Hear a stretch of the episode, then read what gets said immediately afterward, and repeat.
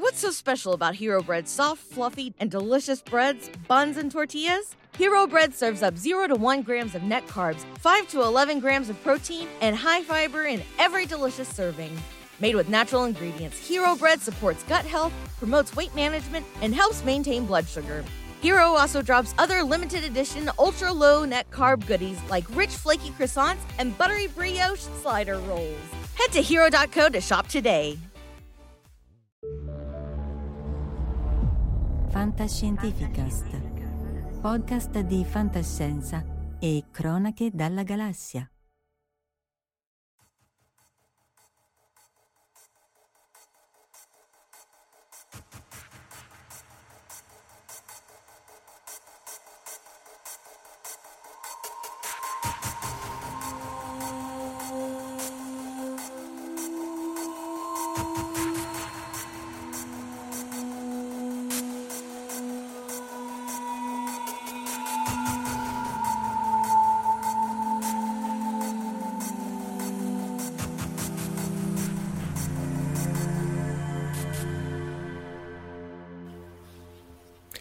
Eccoci, live anche questa sera, anche questo venerdì 9 dicembre. Salutiamo chi ci già ci ascolta uh, in, in, live, appunto. Alessandro Bitetto che cita Highlander, ma quelli erano Princess of the Universe, Giugiu Giarlo, Jack O'Lantern, Josh Schiba, Sudartico, Luca Saccone e Michele Sessa. Ciao ovviamente anche a chi ci ascolta offline, sia sul canale YouTube che sul eh, podcast di Fantascientificast.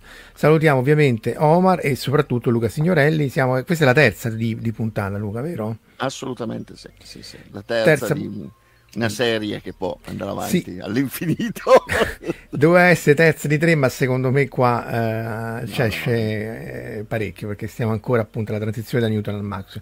Prima di partire e lasciare la parola a Luca, volevo fare eh, pubblicità a questo evento che stiamo organizzando anche eh, con patrocinio di Fantascientificast e di vari altri enti che vi dirò.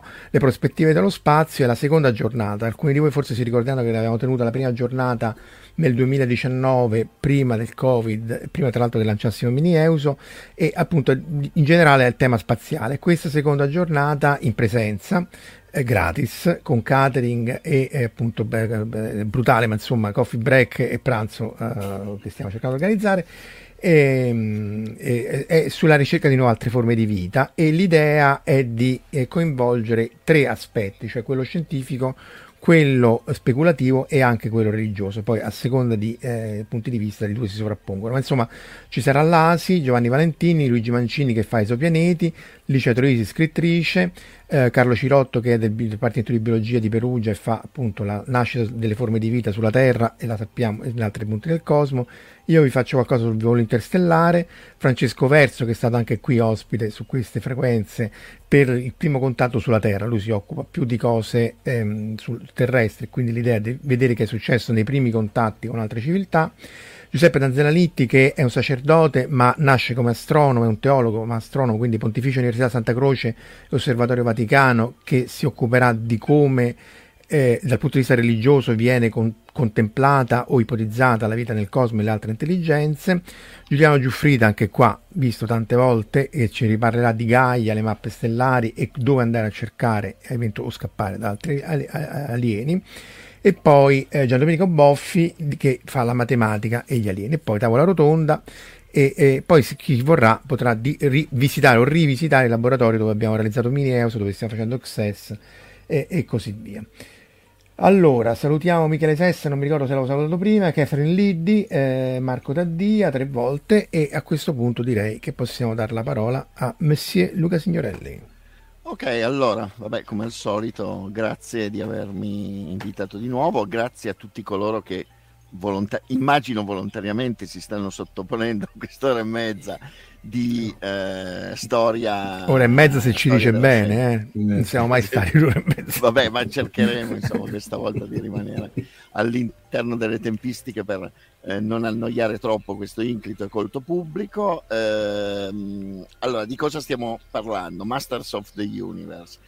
Eh, titolo che insomma dice tante cose perché stiamo parlando del momento in cui eh, con l'arrivo di, di, Newton e con la definizione della teoria, del, eh, teoria di Newton della eh, gravitazione e soprattutto delle leggi di Newton del movimento, eh, e, diciamo c'è questa sensazione che per tutto, soprattutto tutto il Settecento, ma, ma, anche buona parte dell'Ottocento, dominerà eh, la, la, scienza e la fisica e l'accademia europea del fatto che qui abbiamo trovato la chiave, il segreto dell'universo, più o meno sappiamo tutto, abbiamo capito tutto, stiamo capendo tutto. Eh, adesso forse bisognerebbe addirittura fare una, uh, un, specificare una cosa, non è che loro dicono noi sappiamo tutto, è che dicono è possibile sapere tutto, cioè è possibile attraverso questa strada, attraverso la ricerca scientifica e la matematizzazione della scienza di cui parleremo ampiamente stasera, è possibile riuscire ad avere una comprensione della realtà dell'universo che in qualche modo è assoluta. L'universo è deterministico, è eh, dominato da regole che sono regole matematiche chiare, per cui se sappiamo lo stato attuale di un sistema eh, riusciamo a prevedere qualsiasi suo movimento da adesso al resto dell'eternità e quindi c'è quest'idea del, di un universo che è perfettamente comprensibile dai, dagli esseri umani. Come andremo a vedere, in realtà le cose sin da quasi subito non sono così semplici e in realtà eh, un po' la sensazione che ci siano degli elementi che stanno sfuggendo eh, in qualche modo in qualche modo domino. Allora io incomincio a questo punto. Dividi, a... condividi le slide. Io intanto saluto Ando- Antonio, Thierry Aer, De Kuma, Simone Leddi, David Casci e Corrado P. Ciao a tutti e grazie anche a voi di essere qua con noi. Ok, perfetto. Allora, un attimo solo. Eccoci qua. Vado, eh. Vedete? Qua. Sì. Sì. Allora, vabbè, e quindi a questo punto, eh, insomma, in qualche modo l'introduzione l'abbiamo fatta. Come al solito andiamo a fare un po' di contesto storico, perché il contesto storico è importante anche per capire perché in qualche modo eh, la scienza si muove in una certa direzione. La scienza ovviamente non è un sistema, non è mai stato un, un sistema isolato dal resto della società è fatto da uomini, è finanziato da, da uomini, ogni tanto segue anche delle, eh, de, dei, delle direzioni e degli obiettivi che sono legati alla realtà concreta, anzi molto spesso, eh, e quindi in qualche modo dobbiamo capire dove siamo. Usciamo praticamente l'Europa del, eh, della fine del 600 e del 700-800 diventa molto rapidamente attraverso il, eh, il colonialismo prima e l'imperialismo dopo eh, un po' il, il, padrone dei destini del mondo o, o, almeno vorrebbe essere il padrone dei destini del mondo. Eh, siamo usciti dalla guerra di 30 anni, siamo usciti dall'era delle guerre di religione eh, e l'Europa e diciamo il trauma della guerra di 30 anni è stato talmente forte che tutti quanti a questo punto, gli sta, grandi stati nazionali tipo eh, Inghilterra, Francia, eh, Spagna, ma anche realtà più frammentate tipo l'impero germanico e tutte le entità che compongono l'Italia si guardano negli occhi e dicono mai più una roba del genere, insomma per qualche centinaio d'anni una roba così non la vogliamo più avere. Quindi c'è dal 650 in poi eh, c'è una rapidissima, cioè non è che non ci siano problemi religiosi, non è che sparisca l'intolleranza religiosa, anzi, ma l'idea che ci debba essere una, uno stato di guerra permanente fra cattolici e protestanti in qualche modo incomincia a diventare molto meno attraente di quello che era prima, perché da un lato eh, gli stati cattolici incominciano a capire che probabilmente il protestantesimo è, è, c'è e, e rimarrà, ma dall'altro lato l'idea protestante che soprattutto c'era stata durante la guerra dei trent'anni da parte degli stati protestanti del nord, di poter imporre una specie di egemonia sull'Europa, insomma capiscono che non, uh, questa cosa non sta funzionando. Uh, esce dal, uh, nel Settecento, nella seconda parte del, 600, ma soprattutto nel Settecento, esce un po' dai giochi importanti mondiali la Spagna, che continua ad avere un grande impero ehm, coloniale, ma non ha più la forza in qualche modo di, riuscire a esprimere eh, una, un'egemonia a livello europeo. Chi, sta, chi, chi, chi domina, chi gestisce le cose sono Francia e, eh, e Gran, Gran, Bretagna, cioè e l'Inghilterra, eh, le quali attraverso mh, sicuramente una, eh, una massa critica dal punto di vista sia militare che economico non da poco, ma soprattutto attraverso una struttura statale che gli altri stati europei non si possono permettere, fanno un po' il bello e il cattivo tempo. Questo che cosa crea? Crea una serie di guerre eh, che ci sono diciamo fino alla,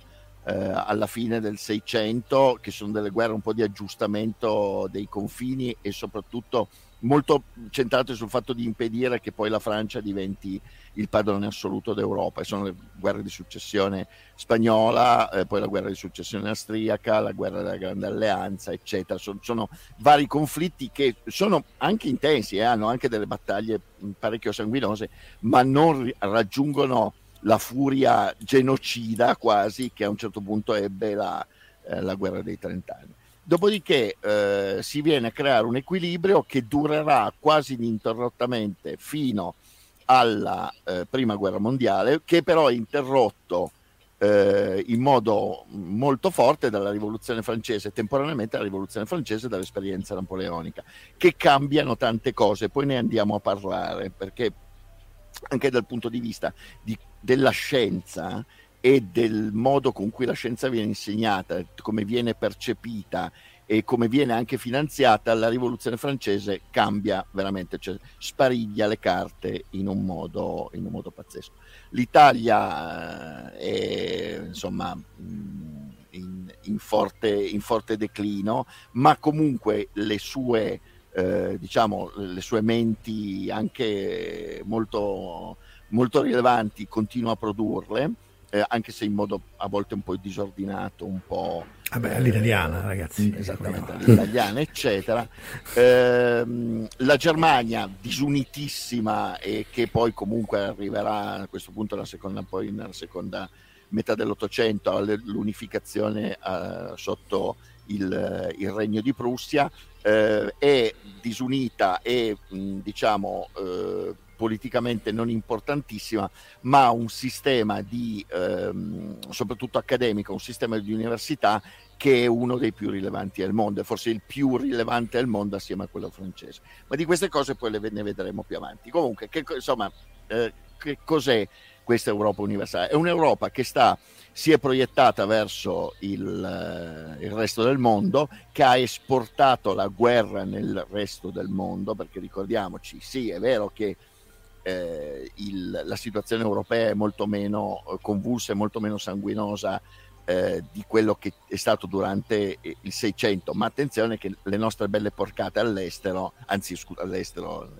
eh, in, in, ehm, eh, in, nel contesto extraeuropeo le stiamo facendo con anche milioni di morti che vengono fatti attraverso i risultati delle politiche colonialiste che per esempio in India creano, ma anche in Cina creano eh, dei, dei, disastri pazzeschi e comunque i disastri ci sono anche in Europa e ne andremo a vedere uno in particolare che è la grande carestia del eh, 1845-49 eh, che ha un, un, effetto disastroso sopra la demografia irlandese.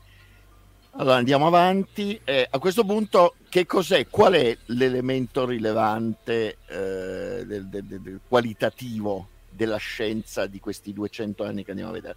La matematizzazione. Poi adesso andremo a vedere la matematizzazione cosa significa. Comunque arrivano una serie di matematici straordinari eh, soprattutto nel Settecento, cioè nel Settecento poi ancora nell'Ottocento, però diciamo che dal punto di vista qualitativo i matematici del Settecento non sono quelli dell'Ottocento, sono ancora eh, in qualche modo un po' dei, dei Giano Bifronte che guardano indietro verso quella che è la, la filosofia eh, naturale e, e, e, la scienza diciamo di Galileo, ma da un altro lato sono anche proiettati in avanti. Abbiamo, eh, qui vediamo eh, Cartesio, che mate- tra l'altro sono matematici, sono scienziati, ma la cosa interessante è che eh, incomincia a crearsi una categoria di matematici eh, che sono più teorici, cioè che, che fanno molta poca eh, sperimentazione scientifica, che sono molto più diciamo, verticalizzati sul fatto di andare a costruire delle teorie matematiche che poi possono essere utilizzate nella scienza. Si occupano anche di scienza, ripeto, Cartesio tira fuori una teoria della gravitazione alternativa a quella di Newton. Poi qui abbiamo eh, Leonardo, Leonard Euler, che è probabilmente più grande. Eulero per gli amici, eh? Eulero per gli amici, esatto, più grande matematico forse del 7-800 insieme a, a Gauss.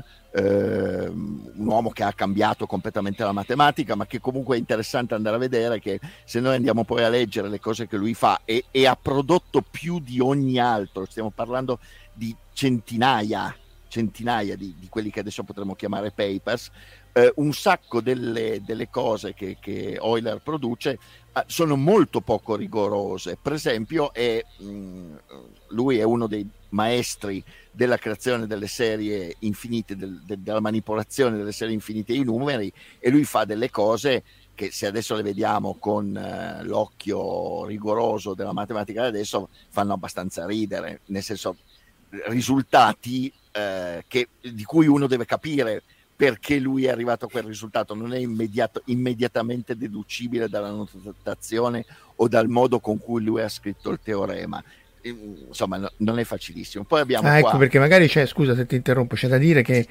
eh, anche leggendo Newton e così via non è per niente banale capire che stavano dicendo. Esatto, cioè, vedremo, mancava un, una sì, notazione, mancava una sistematizzazione esatto. o comunque la forma mentis nostra, il modo di scrivere e raccontare le cose è, è, è, molto differente. Quindi anche mm, quello esatto. si lega a quello che dicevi all'inizio, cioè che che poi la scienza, anche la matematica, non è che vive in un vacuo, un vacuum, un vuoto slegato dalla società e dall'evoluzione locale. Del, del, Esattamente, infatti poi andremo anche a vedere, poi questo è anche interessante proprio per andare a capire questo discorso della notazione, che è un discorso molto meno eh, banale, soprattutto molto meno arido di quello che uno crede, perché insomma ci sono degli elementi che secondo me possono interessare anche chi non è eh, terribilmente interessato alla matematica. Allora io ho una abbiamo... domanda, aspetta scusa sì. ti rinterrompo, abbi pazienza, saluto Verusca, Luca Nengile e Chessi che ti chiede quando è che i matematici cominciano a scrivere in notazione matematica invece che raccontare a parole loro le formule?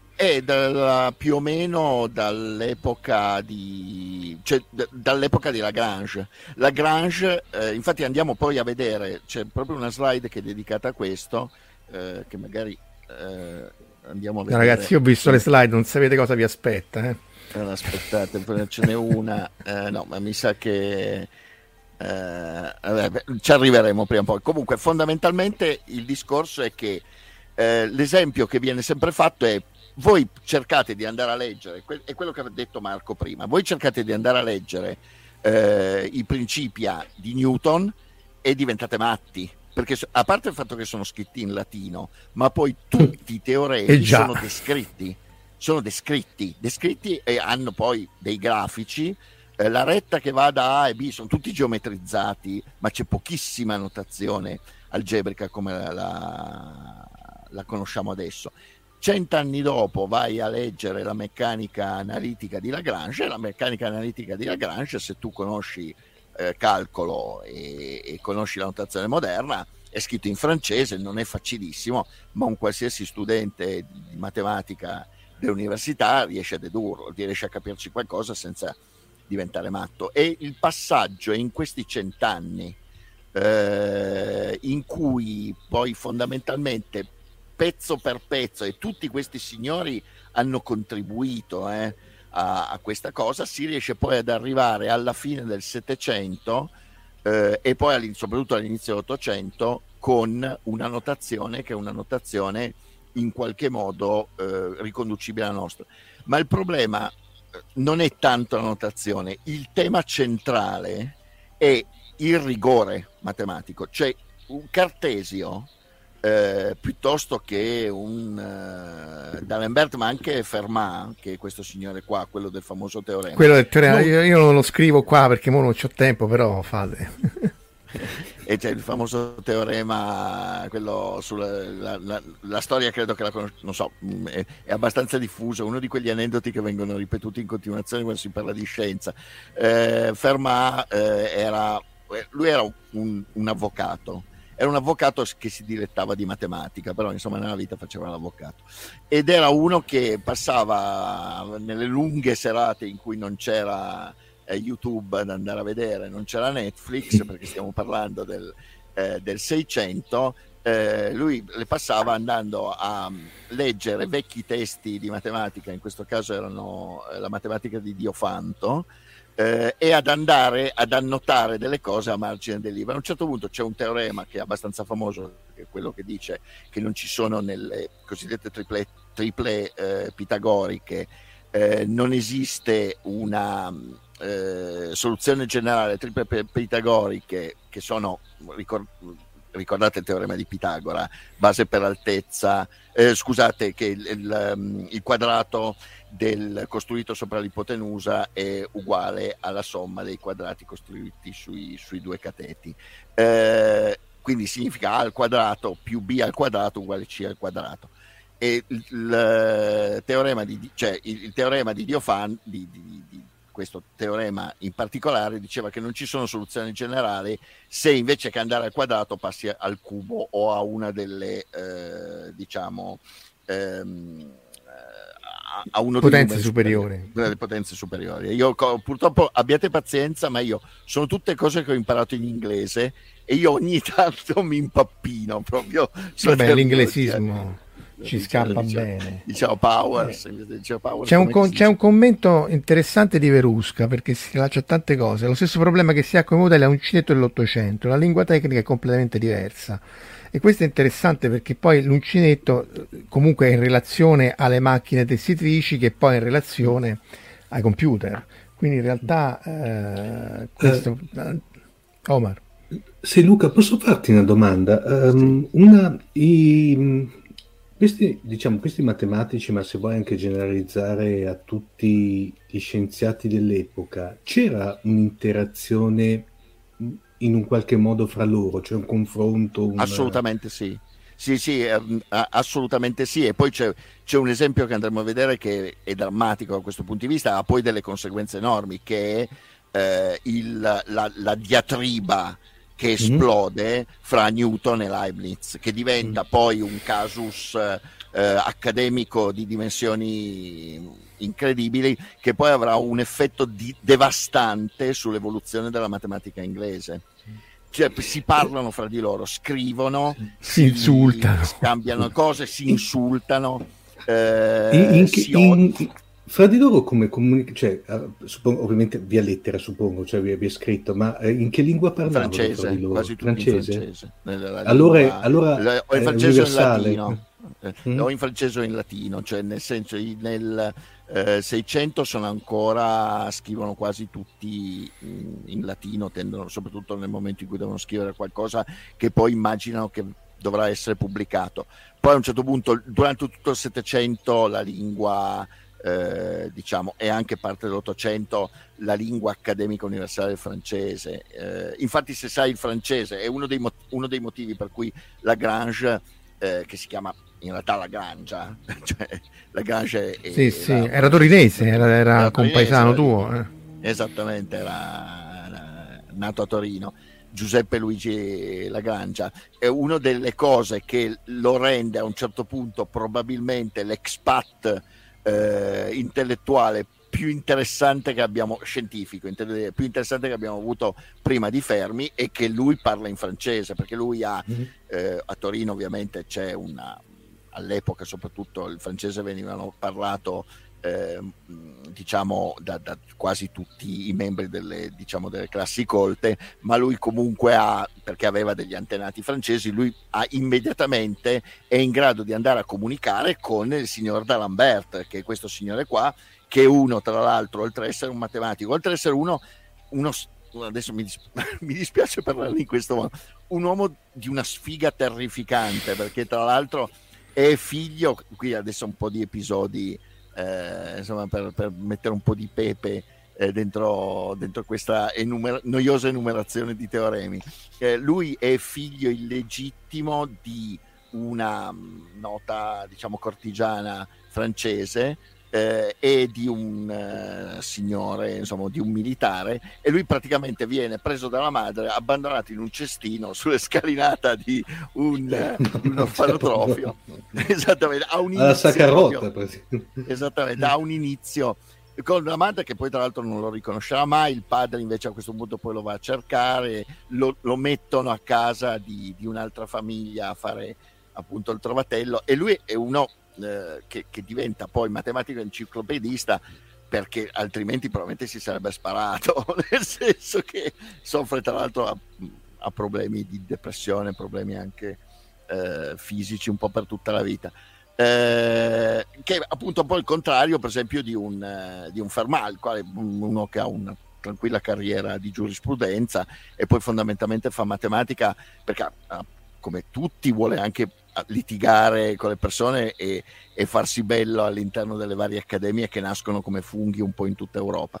Eh, però insomma in qualche modo si vede che è un, è un hobby. Eh, D'Alembert no, cioè la matematica, tutta, la matematica e poi l'enciclopedia che lui fa insieme a Diderot, adesso per, non so, eh, per chi magari non lo sapesse, eh, Diderot e D'Alembert fanno questa enciclopedia che mi sembra che sia in 47 volumi, che è uno dei primi tentativi, anzi probabilmente il primo sistematico tentativo moderno di, di eh, mettere tutta la conoscenza tecnica e astronomica e matematica, eccetera, in un, eh, in un libro ordinato appunto in modo enciclopedico, ordinato per voci, è una cosa che ha un impatto incredibile nel modo con cui viene percepita la cultura nell'epoca pre-rivoluzione francese, crea anche delle polemiche, perché tra l'altro D'Alembert è, ecco, questo è interessante, a differenza di un Cartesio, a differenza di un Fermat, ma credo anche Euler, eh, D'Alembert è ateo, o comunque è diciamo deista, è un, è un, razionale, è uno che è un materialista eh, ed è uno dei primi che incanala, diciamo, cerca di incanalare la scienza in una visione che è una visione completamente razionalista. Ok. Eh, Aspetta, che, ti, ti, ti, rinterrompo perché ci sono vari commenti di Alessandro sulla notazione che dice appunto sì. la notazione di formalizzazione fu uh, fatta nel Novecento dai burbachisti appunto uh, più tardi e poi eh, eh, non sono completamente d'accordo nel senso ah, che ecco. i burbachisti hanno eh, riportato tutta la scuola francese prende e riporta tutto all'interno di un rigore, cioè riordinano tutto, prendono tutto quello che era stato fatto precedentemente e dicono adesso vediamo di avere una, eh, diciamo, una riorganizzazione eh, strutturata per eh, per l'EMMI fondamentalmente, partendo praticamente da quelli che sono gli elementi di base della matematica, andiamo a costruire una, una visione universale della matematica completamente rigorosa. E questo è il, il discorso che faranno i, i burbacchisti.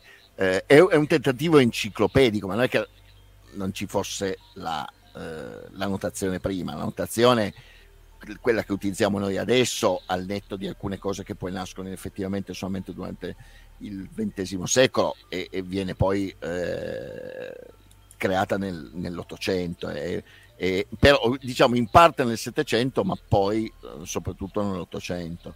Eh, poi il discorso è inter- molto interessante, il discorso di, di quello che fanno. Tra l'altro Bourbaki non è una persona, è un nome coll- di un collettivo praticamente. Tipo un Wuming.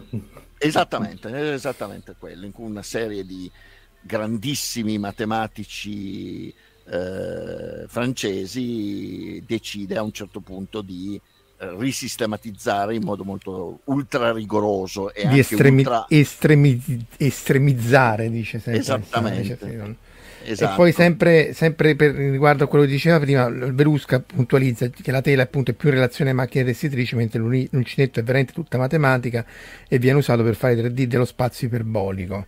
Assolutamente. quindi sì, effettivamente, per, però rimane il fatto che questa cosa del, del, della notazione può essere interessante e va, va, va, va ripresa.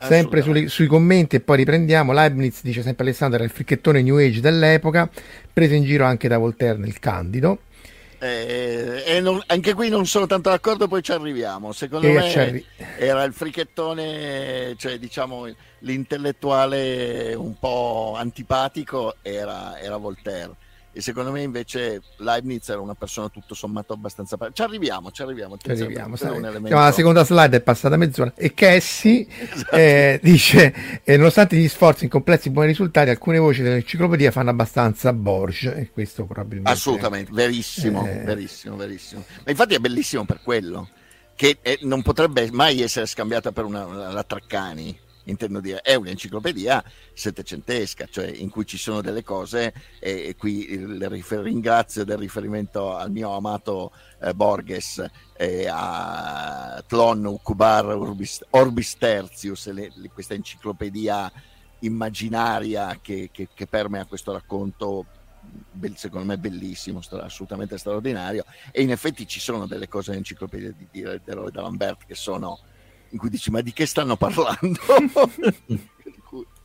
ok, andiamo avanti. Allora, um, uno dei primi risultati importantissimi del, del lavoro di questi, di questi, matematici, questa è una cosa che, del, del, buon Cartesio, è la geometria analitica, cioè il fatto di a un certo punto andare a creare dei sistemi di coordinate che sono quelli che utilizziamo per fare i grafici, eh? non è che ci sia niente di, di straordinariamente eh, esoterico per cui la possibilità di andare a prendere eh, un, un, numero e andarlo a mettere dentro un piano, un, scusate, andare a vedere il rapporto fra due numeri e andarli a mettere su un piano con dei sistemi di, carte, di coordinate che sono, insomma, ce, ne sono di tutti i tipi. Queste sono le cosiddette coordinate cartesiane, perché sono quelle classiche dei due assi x e y per cui abbiamo il punto 2, 3, il punto che è eh, l'incrocio fra la 2 sull'asse delle x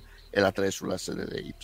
Allora, questo permette di andare a eh, trasformare eh, in geometria, a trasformare la geometria in algebra e l'algebra in geometria, cioè creare un rapporto fra le due cose, un rapporto che c'era sempre in qualche modo eh, eh, diciamo la, la, la, la, geometrizzazione della matematica è una cosa che, che, arriva da Euclide, non è che se la sia inventata Cartesio, però il fatto di poter andare a creare delle cose per cui una retta è eh, y uguale mx più b dove eh, x vabbè è la eh, semplicemente la x dell'asse orizzontale la m è l'inclinazione eh, della, della, retta e B è l'altezza rispetto a, a, all'asse, all'asse, orizzontale, eh, oppure questa che è ancora, ancora, più semplice, ancora più lineare, che è l'equazione del cerchio eh, di raggio 1, permette in qualche modo di analizzare non Aspetta solo... Aspetta che l'equazione del cerchio... Ah, sotto, sì, sì, sì, sì. vai, vai, scusa. Sì, sì. Ehm, eh, questo permette non solo di semplificare e di sistematizzare determinati elementi, eh, soprattutto nella, nel, nello studio delle funzioni, ma di incominciare veramente a studiare le funzioni, perché a questo punto una funzione se la trasforma in un grafico e lo studio del grafico ti permette di avere delle informazioni che eh, semplice parte algebrica non ti potrebbe dare. Per contro, eh, il fatto di poter trasformare una figura geometrica in un'equazione azione ti permette di andare a riuscire a capire delle cose rispetto alla struttura de, e, e, e ai, ai, diciamo, le caratteristiche di questa eh, struttura geometrica che altrimenti non potresti aver avuto. Questa cosa poi arriverà, dato che prima abbiamo citato i burbachisti, questa cosa poi arriverà a quello che è propriamente il trionfo, l'estremizzazione estrema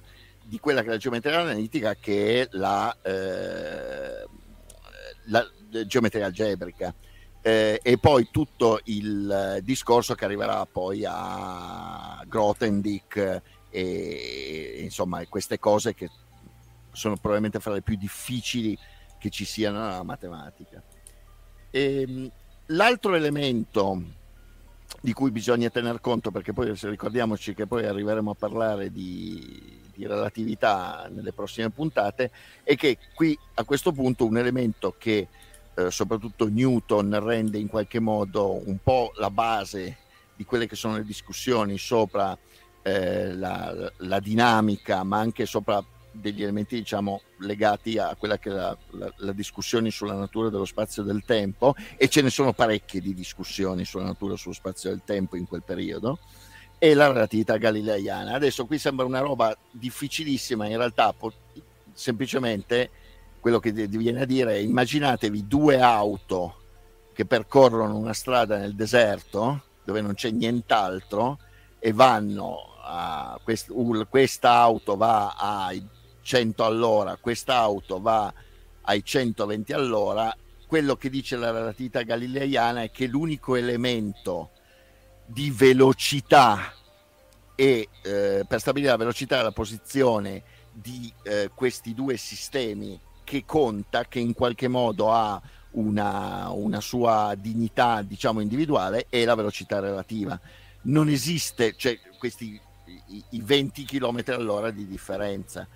Se, le, pot- se un'auto fosse ferma e l'altra andasse a 20 km all'ora sarebbe esattamente la stessa cosa. E poi il senso della relatività galileiana poi è, è semplicemente quello. Cioè non esistono quando stiamo parlando di eh, velocità eh, diciamo eh, continue eh, di, di, di, insomma, di una velocità che in qualche modo viene sempre mantenuta eh, non, non, esistono velocità assolute. Le velocità sono sempre in relazione con qualcosa.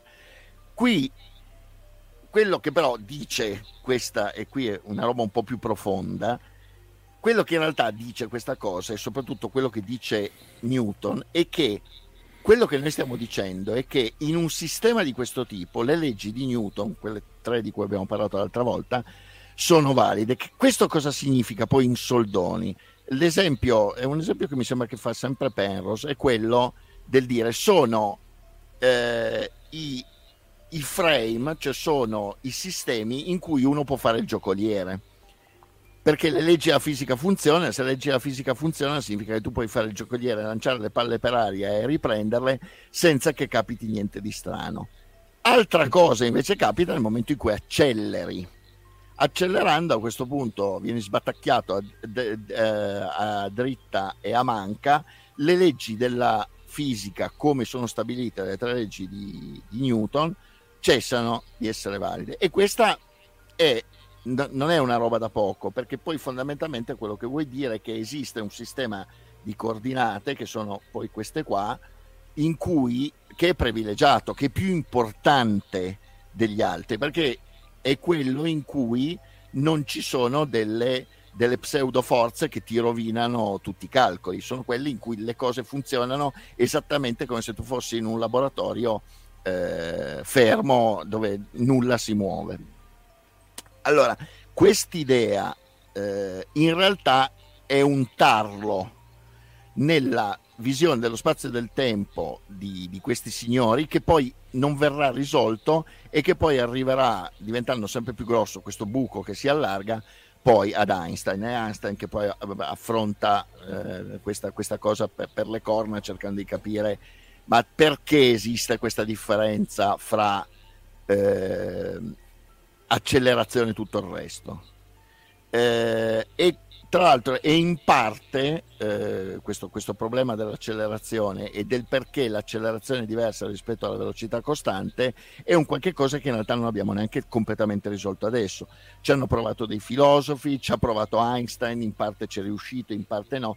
Comunque qualche cosa che andremo a vedere più in là. Questo è un elemento interessante eh, ed è un, uno dei primi dubbi in qualche modo che i matematici, i filosofi e gli scienziati dell'epoca incominciano ad avere in questa visione del, diciamo abbastanza placida della, della, relatività galileiana.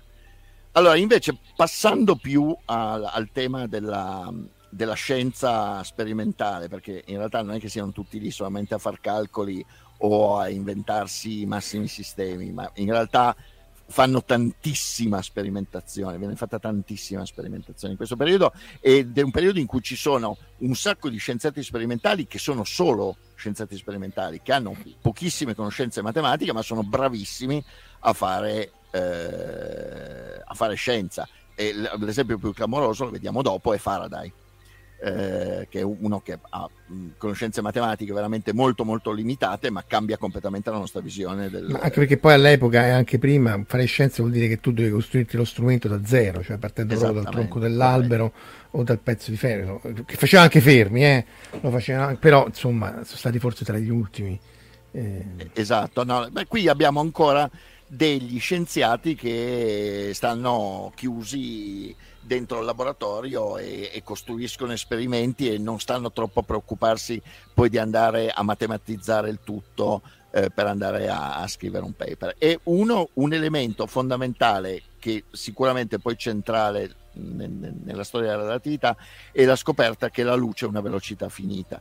E questa scoperta avviene praticamente in due, anzi non in due, ma principalmente in due tempi. Il primo è quando eh, Ole Romer, che è un astronomo eh, olandese, eh, si rende conto studiando le eclissi dei satelliti di Giove, adesso vi spiego anche perché lei stava studiando, non è che semplicemente era un hobby da, eh, da astronomo dilettante, ma c'era un motivo pratico.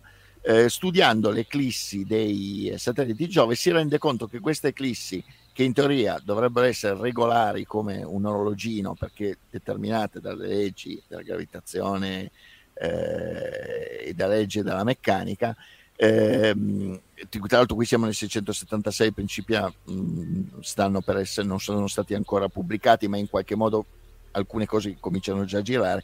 Lui si rende conto che queste eh, eclissi sono sistematicamente in ritardo eh, o in anticipo a seconda della posizione della Terra rispetto al Sole. Se questo è il sistema Giove con i, i quattro satelliti galileiani e questa è la Terra che gira intorno al Sole, quando la Terra è qui, quindi più vicino a Giove, l'eclisse avviene prima del previsto, di quello che dovrebbe essere il calcolo del, del movimento dei pianeti, e quando invece qua avviene dopo quindi quando Giove è più lontano viene dopo. A questo punto, al netto di immaginarsi soluzioni eh, strane per cui i pianeti hanno, non seguono le leggi di Keplero ma hanno delle velocità eh, differenti, eh, Romer ha mh, mm, questo, questo, lampo di genio che infatti dire eh, il motivo è, è semplice perché la luce avendo una velocità finita ci mette più tempo ad arrivare alla luce dell'eclisse, la luce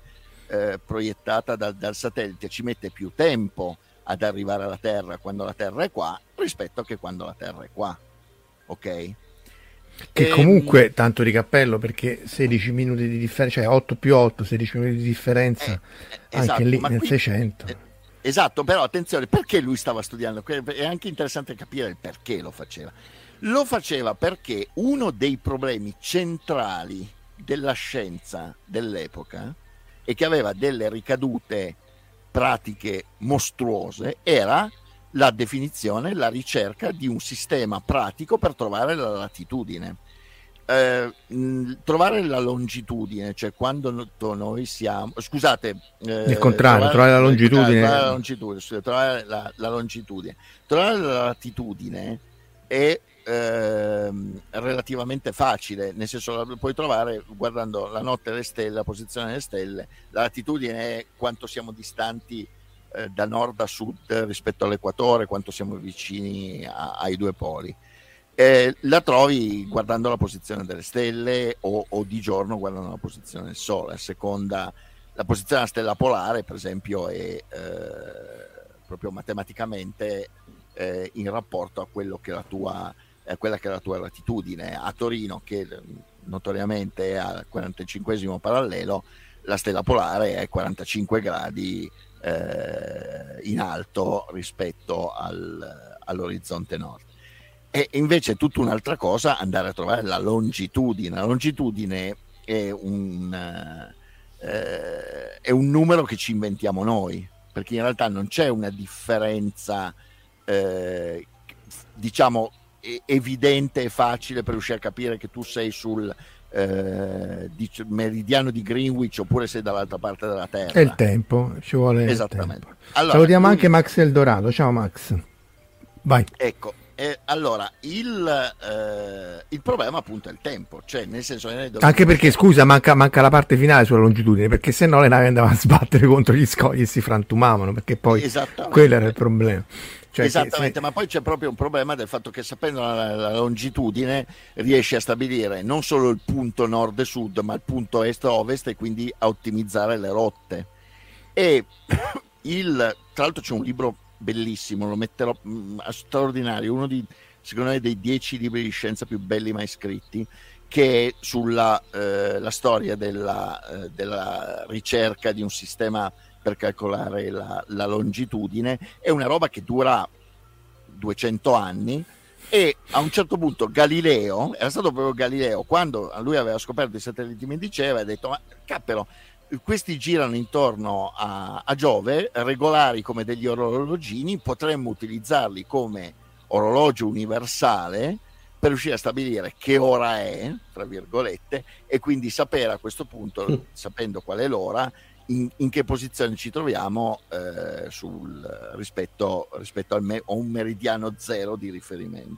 Perché poi l'altro problema era che sulla nave tu non potevi avere l'orologio a pendolo, comunque gli orologi che c'erano, perché il rollio e beccheggio delle navi ti mandavano in palla appunto il isocronismo dell'oscillazione quindi, e andavi a finire sugli scogli di prima esattamente, esattamente. e, ed è, il problema verrà poi risolto con eh, la creazione di eh, orologi che non, non sono ricaricati a molla invece di avere il pendolo. Ecco. Dice Ma... che essi, il tizio che ha scoperto il metodo per calcolare la longitudine è seppellito a Westminster Abbey invece della lapide una linea di longitudine con numeri calcolati al decimo decimale che ha commosso Cassie, che effettivamente... No, com... infatti, assolutamente. No, è una storia favolosa. Comunque questo è il motivo per cui lui stava in realtà cercando di fare le effemeridi dei, eh, dei satelliti di, di Giove per riuscire a stabilire che ora era e in realtà scopre questa cosa, tra l'altro all'inizio, allora lui praticamente dice vabbè, allora la, la luce ha una velocità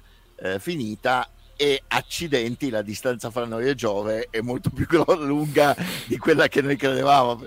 Però non avendo un, una velocità di riferimento, eh, questa cosa è controversa in una maniera pazzesca. Ci vorranno 50 anni prima che venga accettata questa cosa che la luce ha una velocità eh, finita e, e soprattutto la velocità è più o meno quella, perché comunque la velocità che lui riesce a stabilire, non avendo una distanza precisa fra la Terra, eh, diciamo fra l'orbita della Terra e l'orbita di, di, Giove, e non avendo una distanza precisa ancora, eh, la distanza media dalla eh, Terra al Sole, insomma diventa un po' più difficile. In realtà poi nell'847 Fizeau, insieme al, eh, al buon Foucault, non il, il filosofo Foucault, quello del pendolo, si inventa questo sistema geniale in cui fondamentalmente mette eh, due, una sorgente di luce eh, a 8 km di distanza da un, uno specchio che, che, la riflette, ci mette in mezzo una ruota dentata eh, che lui riesce a far girare a una velocità stabilita con una precisione pazzesca e praticamente ruotando questa eh, ruota dentata alla velocità giusta, cosa succede? Succede che un eh, fotone che viene mandato dalla lampadina che vedete con la S verso lo specchio, che dovrebbe a questo punto essere riflesso e tornare indietro, lo, lo specchio è uno classico specchio di quelli ehm, che sono solamente argentati da un lato, che quindi fanno passare da un lato fanno passare la luce, dall'altro riflettono. E fondamentalmente il fotone che dovrebbe tornare indietro sbatte contro il dente successivo se la velocità è quella giusta e quindi a questo punto sapendo qual è la distanza fra la lampadina e lo specchio e stabilendo qual è la velocità dell'ingranaggio riesce a capire la velocità della luce e loro riescono poi fanno la stessa prova con un sistema a, a specchi rotanti, ma più o meno l'idea è, è, è, quella, loro riescono a stabilire la velocità della luce. E questa cosa, che la velocità della luce è quella, avrà poi delle conseguenze abbastanza traumatiche quando poi arriviamo al, al discorso delle, delle leggi di, di Maxwell e delle leggi dell'elettromagnetismo. Perché, spoiler, eh, l'equazione di Maxwell determinano in modo implacabile la velocità della luce.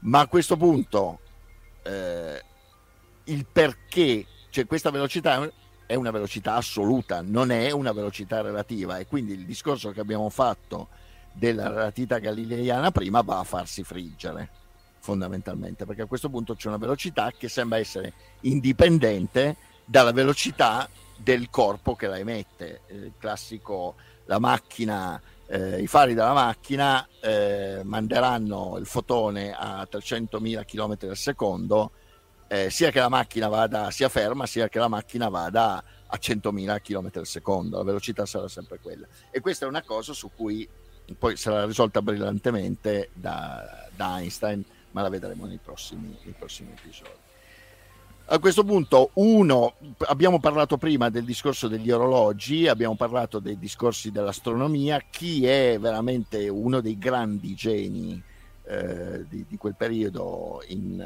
in, questo tema è Christian Huygens, eh, che tra l'altro a questo punto eh, studia gli anelli di Saturno, tra l'altro la sonda, eh, quella che è stata mandata su, se mi ricordo bene, su Titano, ha il nome di Huygens mm. eh, perché eh, quella che è stata sganciata da Cassini, eh, cos'era nel 2004? Eh, aspetta, tu vai, io guardo intanto. Ah, ok, comunque. E lui è da un lato un, uh, un grande astronomo, un grande osservatore, eh, e, e, dall'altro lato è un grande orologiaio. E lui inventa il eh, moderno meccanismo eh, a bilanciere dei, degli orologi meccanici, lo inventa lui. 2005, atterrò su Titano nel 2005.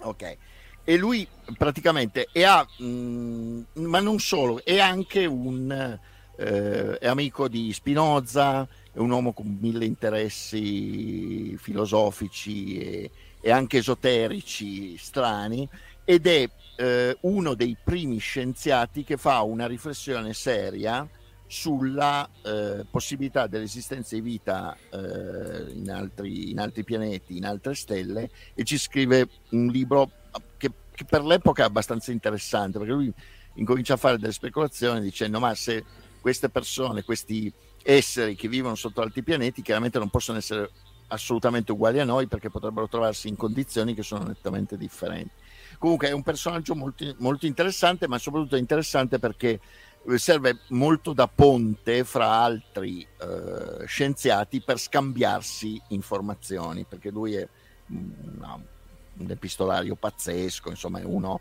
veramente un po' eh, che tiene il polso del, della scienza europea.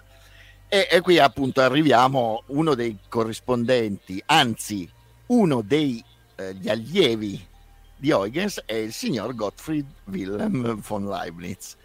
Uh, l'ultimo, l'ultimo, uomo universale nel senso rinascimentale, uno che ha fatto tutto. Lui era un diplomatico di, di professione. Tra l'altro eh, passò un sacco di tempo in Francia a cercare di convincere Luigi XIV a fare da sponsor a una riunificazione della Chiesa protestante con quella, con quella cattolica. Lui era un po' il sogno che aveva, il fatto di ricucire quello strappo. Per il resto lui fa, fa tutto, si occupa di matematica, si occupa di ingegneria, costruisce eh, una, un prototipo di una macchina calcolatrice, eh, molto, alto, molto interessante, eh, in, si, o, inventa la notazione binaria, tra l'altro, che, ed è il uno dei primi teorici della meccanizzazione dei calcoli, perché lui è molto interessato a questa idea del fatto che si possa in futuro, dice no, ma in futuro riusciremo a costruire delle macchine che saranno in grado di calcolare per noi e tutti a ridere, a dire no, ma figuriamoci, non succederà mai,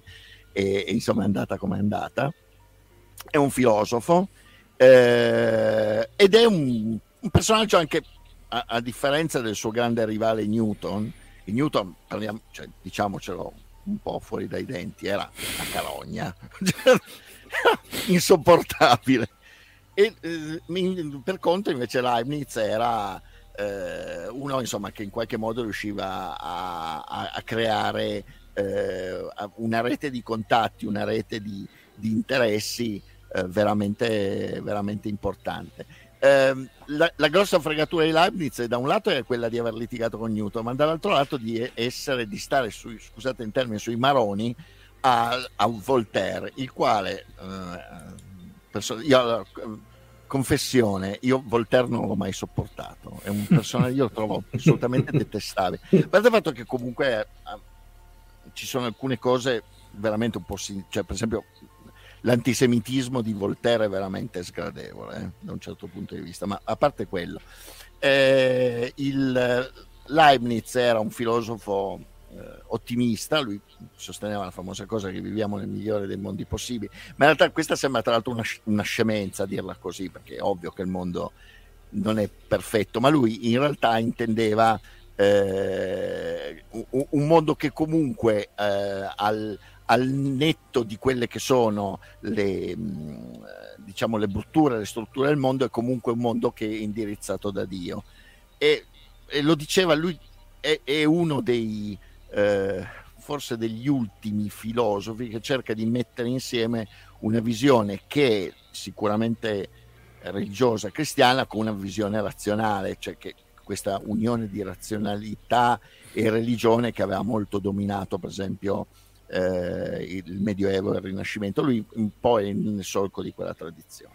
E Verusca dice: però... Leibniz era quello che se ti giravi spariva l'albero, vero?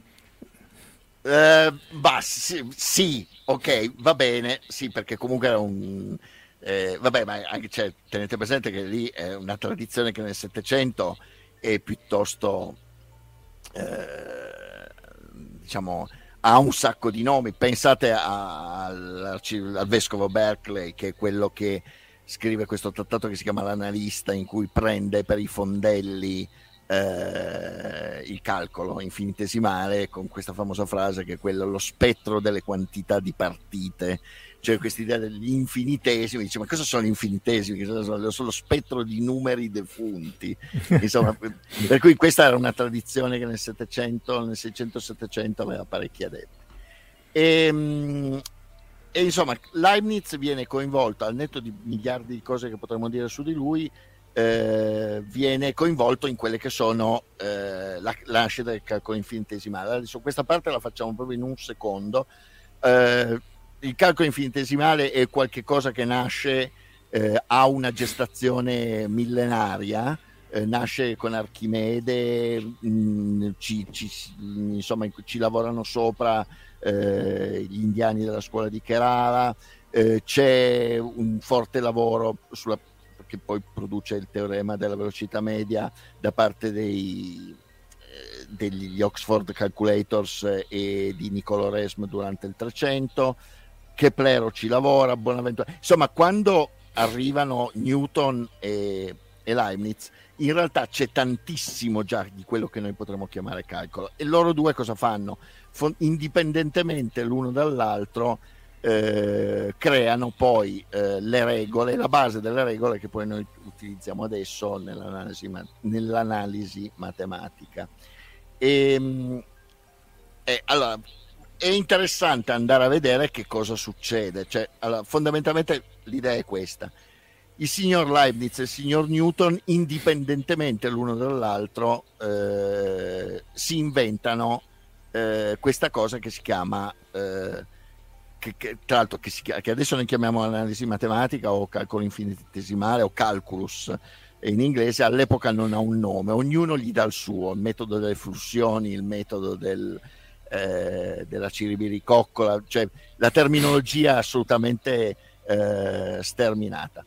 Ehm, fondamentalmente quello che, su cui loro arrivano è il fatto di andare a definire che i due grandi pilastri del, del calcolo infinitesimale, che è la de- derivazione e l'integrazione, sono una all'inverso dell'altra. Cosa succede? Succede che Newton eh, si scrive un sacco di cose nel, nel, buio della sua cameretta, le manda agli amici, ma dato che è un pazzo paranoico è convinto che qualcuno gliele ruberà, per cui per vent'anni non le pubblica. Leibniz incomincia a scrivere, eh, i due vengono in contatto. Eh, Newton scrive un paio di lettere a Leibniz in cui accenna vagamente, anzi non tanto vagamente, comunque accenna al fatto che sta lavorando su una cosa di questo tipo, Leibniz dice oddio devo pubblicare perché sennò prima o poi questo qui arriva e mi toglie la paternità e pubblica, ok? Ehm, Newton che è uno eh, che assolutamente veramente è una carogna, cioè un carognone pazzesco incomincia a dire no questo mi ha rubato anche abbastanza paranoico questo mi ha rubato sicuramente ci deve essere qualcuno deve avergli dato le mie note segrete che io tengo dentro il sì perché poi appunto come faceva averle, averle recuperate no, infatti, no, ma, eh, allora, però il, il, problema fondamentale è che non è che adesso poi Newton eh, era convinto di tante cose eh, abbastanza innominabili ma eh, il problema è che a Newton questa cosa che l'altro avesse pubblicato prima di lui non gliela mai perdonata. Allora lui cosa fa?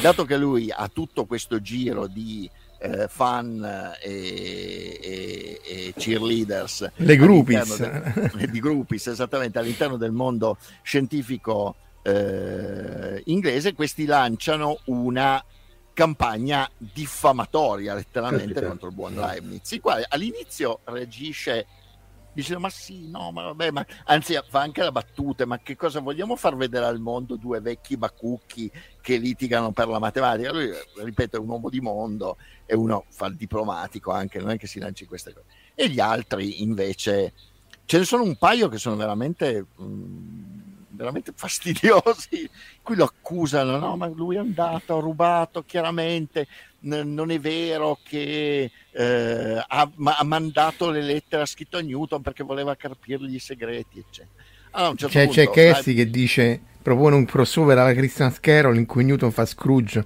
per tanto carogna era e poi questo l'avevamo detto anche l'altra volta era un, un grande pezzo della massoneria un Vito Corleone sì, sì, massone anche, anche, alchimista anche eh, esattamente ah. sì. e, ehm, insomma praticamente questo cosa succede? Che i, a un certo punto una buona parte dei matematici e degli scienziati continentali, soprattutto francesi, ma non solo, svizzeri, tedeschi, si rendono conto che questo mondo accademico inglese è un mondo di veramente di gente a cui che, che, che, non te le manda a dire, ma di, insomma di gente pericolosa, e quindi bloccano qualsiasi forma di comunicazione con l'Accademia inglese, ma lo, per, per, per, per 70 anni praticamente per 70 anni le, la comunicazione fra eh, la matematica inglese e la matematica continentale si blocca. Allora, questo aspetto, oltre al fatto che a questo punto le grandi università inglesi, eh, che sono le, le, public school, Oxford, Cambridge, eccetera, eh, incominciano a rimanere indietro rispetto a quelle continentali, perché quelle continentali sono poi diciamo, cambiate dalla rivoluzione francese, dal fatto che incominciano a diventare meritocratiche, non, non, prendi più la laurea solamente perché sei figlio di qualche potente e paghi abbastanza, i professori, la, la, la classe dei professori delle università, soprattutto francesi, delle grandi école, le grandi scuole francesi, incomincia a essere una classe che viene veramente dal basso, selezionata eh, nelle, nei licei praticamente. Per cui c'è un sorpasso pazzesco, eh, è un sorpasso che, da cui tra l'altro la matematica eh, inglese non si eh, mm. riprenderà mai completamente. Eh, L'Inghilterra che cosa ha? Eh, tanti, eh, beh, a parte il fatto che poi comincia ad avere anche gente che si occupa di altro, quindi che si occupa di scienze biologiche, e poi vabbè insomma ovviamente Darwin e compagnia bella. Ma soprattutto l'Inghilterra a questo punto incomincia a generare tanta, eh, tanti sperimentalisti cioè tante persone che vanno a lavorare su dei problemi pratici per esempio problemi di meccanica piuttosto che problemi legati alla teoria dell'elettricità eccetera. Ma il mondo matematico cioè la parte matematica è ehm, diventa completamente sbilanciata se tu vai a vedere l'elenco dei primi eh, 20 nomi eh, dei primi 20 matematici eh, europei eh, fra il, la, il, diciamo, la metà del Settecento e la fine dell'Ottocento sono quasi tutti o francesi o tedeschi o svizzeri e poi anche parecchi italiani a un certo punto. Eh, la cosa che devo dire è che, eh, come al solito, sia Leibniz eh, che Newton eh, sono cioè, il calcolo che loro inventano non è rigoroso, è una roba che adesso non si può vedere. Cioè se tu vai a vedere che, di cosa parlavano, parlano, non, non hanno il concetto di limite, ah, non hanno il concetto di... cioè è, è una roba che produce dei risultati ma non si capisce perché li produce e questo genererà appunto eh, la satira da parte di, di, di, Berkeley che è uno che vuole attaccare anche la filosofia di Newton che dice eh, ma questa roba cioè, che, che, ma questa è scienza non è scienza cioè queste sono opinioni che questi hanno tirato fuori c'è Verusca che propone come trama di horror fantastico fantascientifico lo spettro dei numeri defunti che in effetti eh, esatto non sarebbe mai. Ma io invece da bravo metallaro questa polemica ci vedrei tanto bene Dave Mustaine dentro. Non so se avete presente chi è Dave Mustaine,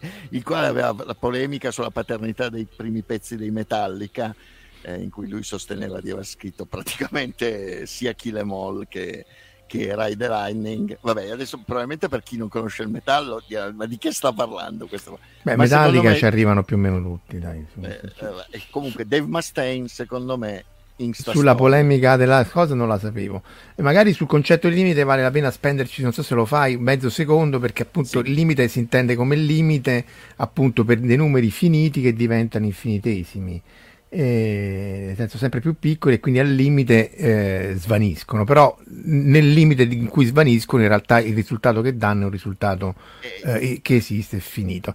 Eh, Max Eldorado chiede se Hatfield lo viene fatto da Leibniz. Eh, ma p- potrebbe essere in effetti, però non lo so perché Leibniz comunque era un uomo tutto sommato che rimase molto positivo, molto ottimista tutta la vita. Sappiamo invece che il buon James Hetfield, soprattutto post Black Album, ha avuto dei momenti insomma di, eh, di sconforto, ecco, mettiamoli così, che poi tra l'altro sono stati resi pubblici in quel terribile documentario Some Kind of Monster che non so se qualcuno ha avuto modo di vedere, in cui loro mettevano in piazza, in Metallica mettevano in piazza tutte le loro beghe personali, mm. gli stracci, eccetera. Io, io, sono uno di quelli, la te- mia teoria è che loro sono morti con Unjustice for All, Black Album non esiste, mi dispiace. Eh, vabbè, torniamo alla matematica. Un po, come, un po' come i nuovi film di guerra stellare di Star Trek, Indiana Jones 5 non esistono e finisce là. La cosa finisce lì, poi secondo me il metallo eh, negli anni 90. Allora, questa eh, Cassie fa uh, un ante, un, senza saperlo un, un'anticipazione, dice Berkeley era anglo-irish e c'è tutta una storaccia dietro con l'imperialismo inglese verso l'Irlanda, di cui ah, eh, ci arriviamo, ci arriviamo. prima di domenica dovremmo arrivarci. No, no, ma adesso andiamo avanti molto veloci. Sì, eh, sì. Allora, la parte interessante in realtà eh, ma adesso alcune cose temo che, perché sto vedendo l'ora, alcune cose temo che dovremmo... Ma possiamo anche poi fermarci a metà, però l'Irlanda vale la pena forse arrivarci? No, no, l'Irlanda eh, ci arriviamo, eh, no, anche eh. perché quello è importante. No, attenzione, perché in realtà la, la roba eh, interessante, ma questa poi a questo punto veramente ne parliamo poi quando facciamo la relatività, la cosa interessante su cui discutono Leibniz con Newton, in realtà Leibniz con Clark, che era uno, un filosofo sostenitore di Newton, è sulla natura dello spazio e del tempo e, e, e questo epistolario che hanno fra il 715 e il 716 è tuttora una delle eh, diciamo, eh, fonti principali di elementi eh, diciamo anche di dubbio eh, rispetto alla natura dello spazio e del tempo eh, del, del, dell'epoca pre dell'epoca pre-Einstein sicuramente, ma ci sono alcune cose che sono sopravvissute da Einstein. Per esempio ci sono degli elementi su cui parlano appunto lo, lo spazio è una roba, lo spazio e il tempo sono cose assolute, quantità che esistono anche se non esiste niente in un universo vuoto, o, eh, e questa è la teoria di Newton, oppure al senso parlare di spazio e di tempo solamente in termini relazionali, che era quello che sosteneva Leibniz. E qui mh, ci sono degli elementi molto interessanti, però non li voglio, adesso la cito molto velocemente, magari ne parliamo un po' meglio quando parleremo di relatività. Eh, vabbè, allora per chi non sapesse che cos'è il calcolo, qui è, ma mi sa che questa possiamo anche tranquillamente saltarla. Eh, no, però aspetta, fai vedere solo l'animazione, perché sì. appunto è la questione di, di, andare a fare il conto nel caso della parabola del, del, della tangente, ossia due punti esatto. che sono distanti una quantità finita che diventa sempre più piccola più piccola e poi al limite però quando questa tende a zero l- l- vai alla tangente, cioè la retta. Allora, forse è interessante andare a spiegare perché a un certo punto si inventano questa storia del calcolo perché la, la scienza, e, e, sicuramente la scienza di Newton, ma anche la scienza di Leibniz, la scienza insomma di tutti questi signori, è fondamentalmente l'osservazione del cambiamento. E la matematica che avevano ereditato dai greci non funzionava un granché bene a gestire, eh, andava bene per gestire le quantità o le forme, ma non era una matematica in grado di gestire in modo analitico il cambiamento. È il pa- questa... chi, Achille la tartaruga, cioè sbagliano appunto il passaggio al limite. Esattamente, esattamente. Cioè loro uh, hanno questa, questa, cosa sul fatto di non riuscire a capire il movimento, come può essere analizzato e poi appunto arrivano al discorso di Achille la tartaruga che poi il movimento è impossibile perché eh, mancandogli un concetto di limite non, non riesco ad arrivare al fatto che eh, le quantità poi eh, n- non è che sono eternamente divisibili, è che vanno a tendere verso un numero finito. Più diventano piccole, più tendono verso questa tangente qua che vedete nella figura in basso. È quella che vedete in basso, fondamentalmente è questo. Eh. I due punti si avvicinano, poi a un certo punto arrivano a un punto unico, non è che continuano a, a, a no, possono anche non toccarsi mai, ma tendono sempre a quello che è un valore finito, che è il valore del limite. Che poi qui e potrebbe allora... essere la velocità, cioè appunto per quello che la tartaruga va più lenta, perché la pendenza della curva della tartaruga non è quella di Achille. Esattamente. E quindi loro, il calcolo differenziale, che è questa cosa con eh, queste pendenze che si muovono sul grafico di una funzione, serve per stabilire fondamentalmente il cambiamento e il cambiamento istantaneo di una funzione, che poi è la stessa cosa, per cercare di semplificare, che voi vedete sul vostro cruscotto della macchina quando il cruscotto della macchina vi dice a che velocità andate. Eh? Poi fondamentalmente non è che siamo... La velocità istantanea viene definita, può essere poi definita attraverso una funzione di questo tipo. E la cosa interessante è che la, per quanto riguarda la parte differenziale è possibile prendere qualsiasi tipo di eh, funzione eh, polinomiale, ma anche funzioni di altro tipo, e trovare la derivata, quindi la, la, funzione che definisce il cambiamento istantaneo dell'altra funzione abbastanza rapidamente. Il casino non è questo, il casino è quello successivo, cioè il calcolo integrale, che è il, il fratello o, o, la sorella cattiva del, del calcolo mm. differenziale, in cui invece di avere la matematica del cambiamento della funzione abbiamo la matematica per stabilire qual è l'area sotto la funzione. E anche qui, eh, solo per farvi capire di cosa stiamo parlando, eh, se il, eh, l'indicatore del cruscotto della velocità è eh, qualcosa che potrebbe essere diciamo ascrivibile a una specie di anzi non una specie, è fondamentalmente una derivata, eh, l'odometro, che è quello che vi dice quanti chilometri avete fatto, fondamentalmente eh, è un'integrazione. Poi, l'integrazione, ecco, il problema è che mentre trovare le derivate è relativamente semplice, calcolare gli integrali, quindi passare da una funzione a, ed integrarla a volte è straordinariamente difficile, cioè o impossibile, casi, oppure addirittura totalmente impossibile. E, ehm, in maniera analitica, eh, aspetta, va detto che col computer eh, numericamente ah. si fa tutto, però in maniera analitica non è detto che data una funzione tu riesci a calcolare. Esatto, eh, e beh, lì poi a questo punto il problema è il fatto che poi a questo punto devi comunque conoscere delle condizioni del contorno per riuscire a, riuscire a stabilire a questo punto questa benedetta costante finale, qual è il valore, il, fa- il famoso problema del ehm, eh, il problema del, non del numero iniziale, anche qui scusami ma mi viene in mente il the initial value, del valore mm. iniziale, eh, problema del valore iniziale. Eh, quindi co- derivazione e integrazione sono uno l'inverso dell'altro, per cui è possibile passare dal numero della, della velocità a, all'odometro e viceversa, cioè eh, i, i, due grafici, grafico che indica la velocità e grafico che indica quanti chilometri uh, avete fatto uh, sono uno l'inverso dell'altro e questo è fondamentale, cioè questa è una roba, è la base di quasi tutta la matematica della scienza adesso, perché ci porta poi alle benedette equazioni differenziali. Le equazioni differenziali sono delle equazioni che invece di andare a cercare un numero vai a cercare cioè il valore da andare a trovare è, un, è un'intera funzione. E qui il, la cosa che abbiamo detto prima sul fatto della difficoltà che c'è nel, nell'integrare una funzione, qui diventa eh, enorme, nel senso la maggior parte delle equazioni differenziali non sono non le puoi risolvere in modo analitico, devi risolvere in modo numerico, devi metterti lì e calcolare eh, le aree, diciamo, da, da, da, un valore all'altro, eh, come se facessi un puzzle, eh, qualcuno l'ha definito una specie di puzzle infinito con i pezzi che diventano sempre più piccoli.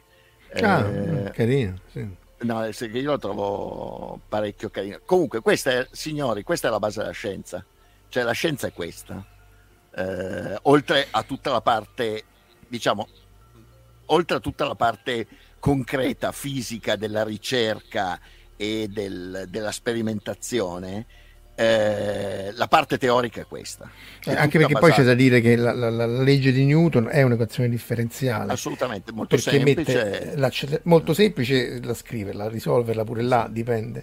Perché appunto poi F uguale M per A vuol dire che tu, eh, se la forza dipende dalla posizione, l'accelerazione dipende dalla posizione e quindi c'hai la derivata esatto. seconda e, e, e, ancora più complicata è se la vai a scrivere appunto per il campo gravitazionale quindi l'altra legge di Newton si esatto. risolve analiticamente ma bisogna fare un po' di, di salti mortali esatto e, e, i salti mortali ci portano poi a questo punto quale, al, a quello che succede dopo perché a questo punto Newton e Leibniz hanno dato un, beh, Newton ha dato anche le leggi, poi ci sono le leggi Kepler ovviamente, c'è tutta questa massa diciamo di leggi che spiegano la natura, che sono quasi tutte leggi basate sulle forze e le equazioni differenziali in qualche modo dovrebbero permettere, con una fatica bestiale, di riuscire a stabilire come si muove un sistema. Eh, ma è difficile, è, in alcuni casi assolutamente impossibile, soprattutto quando le forze incominciano a diventare tante. Due, cioè e, più di due, perché poi se, se sono tre non... Esattamente. E qui tra l'altro stavamo parlando, questa era la slide che vi dicevo prima, eh, qui c'è una algebra, cioè questo è Newton, Guarda, potete vederlo da voi, questo è Newton, è scritto in latino, sono tutti grafici di questo tipo, dove la, se, il tratto SP, che è secante l'elisse eh, del diametro di K, cioè una roba pazzesca. Questo è Lagrange. Cioè, la, la, notazione non è quella nostra, però insomma con un minimo di esercizio questo lo capisci, Lagrange lo capisci, questo diventi matto. No, anche perché poi è molto eh. più complicato, cioè si fa, eh, però passare dalla parte analitica a quella geometrica, non so se chi, chi ha fatto lo scientifico forse se lo ricorda che tutta una serie di esercizi e problemi che si facevano nel quarto eh, erano complicatissimi perché dovevi farli geometricamente, questo sta in proporzione a questo, eccetera, eccetera. Poi arrivi col quinto, arrivi col cannone a onde moventi, cioè con la, l'analitica, esatto. vai giù di accetta e trovi tutto in un attimo. Esattamente. Quindi... Allora, eh, vabbè, una cosa, eh, nel frattempo comunque l'astronomia va avanti, c'è questa cosa di cui avevamo anche parlato, del cercare di riuscire a questo punto a capire in effetti la distanza vera delle stelle attraverso il parallasse, che è una roba che va avanti per decenni con un sacco di falsi positivi. Eh, infatti poi solamente nell'832 riusciranno in effetti a stabilire la distanza, quella poi tra l'altro di Alfa Centauri che è solo 4 anni luce di distanza, ma prima ci provano un po' tutti. Eh, c'è la scoperta importantissima dell'aberrazione stellare, cioè di questa cosa per cui eh, fondamentalmente la luce eh, che ti proviene mentre tu ti stai muovendo da una stella distante arriva a un angolo diverso rispetto a quello che ci sarebbe se tu fossi fermo, se la Terra fosse ferma, che è la prima prova che la Terra la prima prova precisa, scientifica e inoppugnabile eh, che la Terra eh, si muove eh, rispetto alle stelle e che quindi eh, Copernico, fra virgolette, aveva ragione. Eh, questo è forse tra l'altro ed è il primo passo che noi abbiamo in questo cammino che poi porterà alla relatività speciale, perché la scoperta dell'aberrazione stellare ha poi delle conseguenze non da poco per quanto riguarda la polemica che poi ci sarà, di cui parleremo sull'etere. Cosiddetto etere lumin- luminosi o luminifero, luminosifero, non so mai come si pronuncia eh, in italiano, perché eh, la, eh, il fatto che esista l'aberrazione stellare eh, dimostrerebbe che la Terra comunque se la luce come si è pensato fino alla fine dell'Ottocento è qualcosa che si muove all'interno di un fluido incompressibile che permea tutto l'universo che si chiama etere questo etere, l'aberrazione stellare dimostrerebbe che questo etere eh, la Terra non se lo porta dietro, ecco, questo, questo, era il senso, ma magari di questo parleremo poi eh, nella puntata sulla relatività speciale. E poi in realtà c'è un sacco di gente che sta facendo eh, osservazione pura e uno, più, insomma, uno dei più interessanti è questo signore che è Charles Messier, che di mestiere fa il cacciatore di comete fa il cacciatore di comete per Luigi XV. Perché lui che, cosa fa? Lui cioè gliela chiappa, gliele porta tipo Esatta- esattamente, esattamente, no, è esattamente così. Cioè lui eh, viene pagato da Luigi XV e da una serie di eh, ricchi, oziosi e nobili francesi con la passione della scienza per andare a cercare comete e poi intestarle. Praticamente allora, lui fa questo di mestiere. E che cosa succede? Lui a un certo punto si rende conto che con questo, che pur nel cielo all'epoca molto buio di, di Parigi, eh, ogni tanto andava a vedere dei, dei, dei, in cielo delle macchioline eh, un po' sfumate che potevano essere scambiate per comete.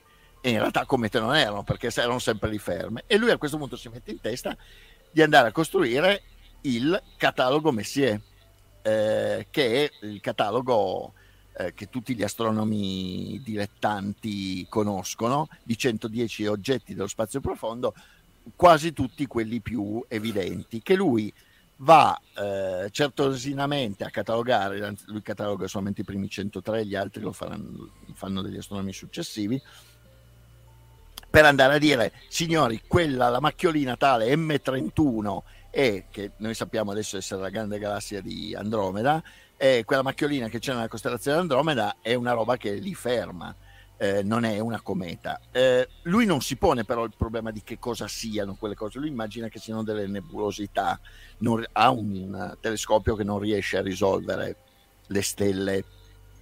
Uh, dei, degli oggetti molto distanti. In effetti non è facilissimo, eh, un, se non hai un telescopio. Andromeda la risolvi con un 10, eh, con 10 centimetri, ma lui aveva sicuramente un telescopio più piccolo e sicuramente tra l'altro molto meno tecnicamente. Ma poi va la mette a fuoco, insomma, sì, deve essere una cosa complicata. Esattamente, e comunque è un catalogo interessante perché comunque è il catalogo che tutti gli astronomi dilettanti imparano a memoria perché sono gli oggetti più, più facili da vedere. Semplici, sì.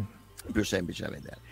E poi a questo punto arriviamo al signor Gianluigi Giuseppe Lagrange, che torniamo un attimo sulla parte matematica, che è un signore torinese, autodidatta, eh, il quale a un certo punto a 19 anni si trova a essere uno dei più grandi matematici europei eh, e eh, incomincia questa conversazione, questa, le, diciamo, questo epistolario con metà del, del mondo scientifico eh, internazionale e questo lo porta poi a un carrierone spettacolare che però è un carrierone che non avviene a Torino, lui anzi da, Torino se ne va quando ha un po' più di 30 anni, prima va a fare il matematico residente per Federico II di Prussia, poi quando Federico II muore eh, si becca un invito in Francia e in Francia eh, lui ha la fortuna di arrivare nel momento in cui poi scoppia la rivoluzione francese.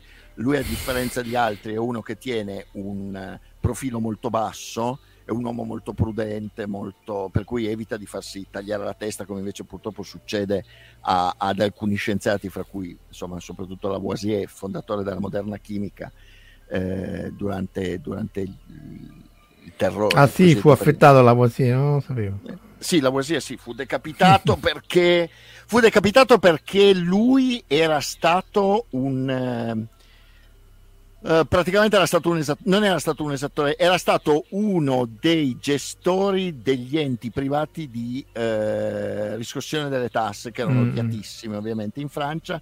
Questa, tra l'altro, per lui era una sinecura, non è che lui l'avesse mai fatto, non è che fosse, lui fosse mai andato a casa dei contadini a prendere. A prendere a prendersi i soldi. Però insomma a questo punto questa cosa gli arrivò, poi lui mh, fu un po' imprudente da un certo punto di vista e Lagrange disse una frase famosa eh, dice rispetto alla Lavoisier, perché i due si, si, conoscevano, erano amici, e lui dice un cervello così eh, come quello di Lavoisier eh, ci sono voluti secoli per crearlo, è bastato un secondo per, mm.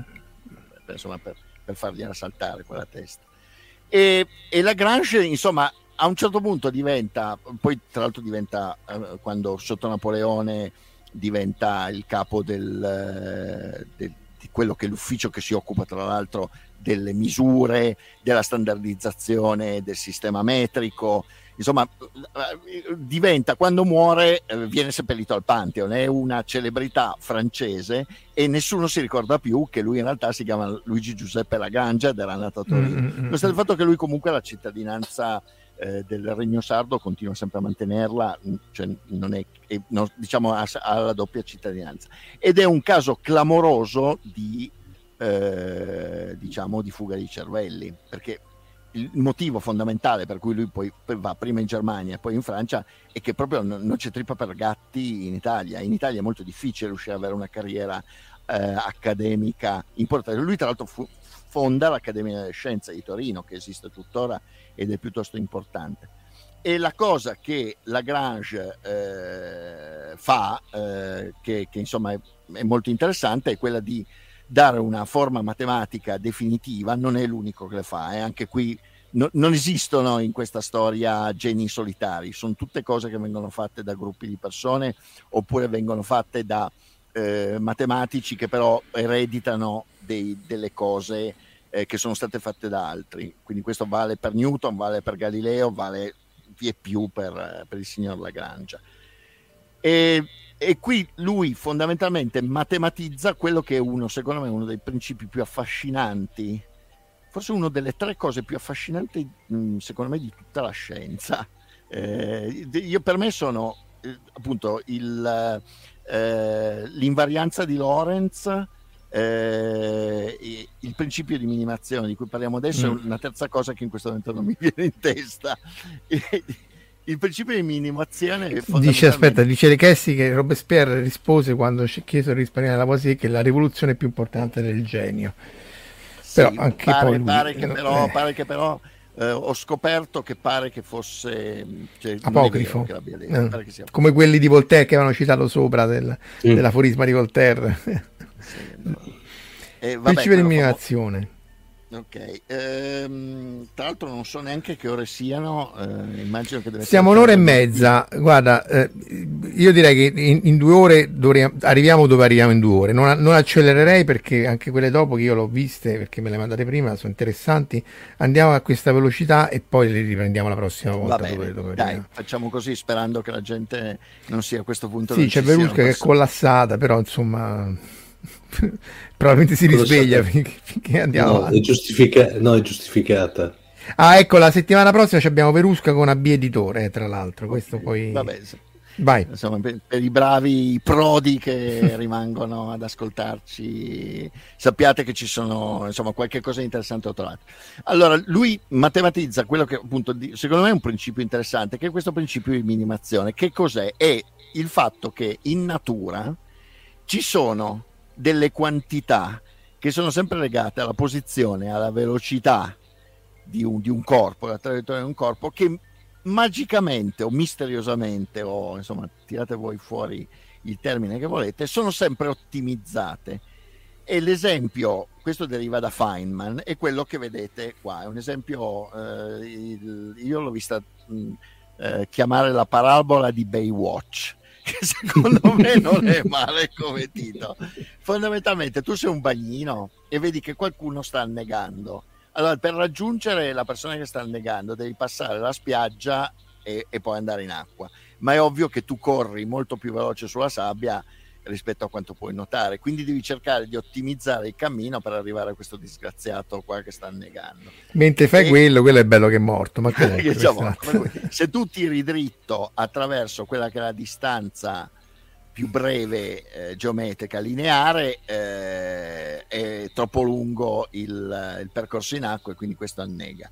Se tu eh, per cercare di andare veloce stai troppo sulla spiaggia per cercare di ridurre al minimo il, eh, il percorso in acqua, perdi troppo tempo e quindi devi cercare di trovare la via di mezzo in cui hai il tempo, riduci il tempo per raggiungere il disgraziato ottimizzando il percorso che tu hai sulla sabbia rispetto al percorso che hai sull'acqua.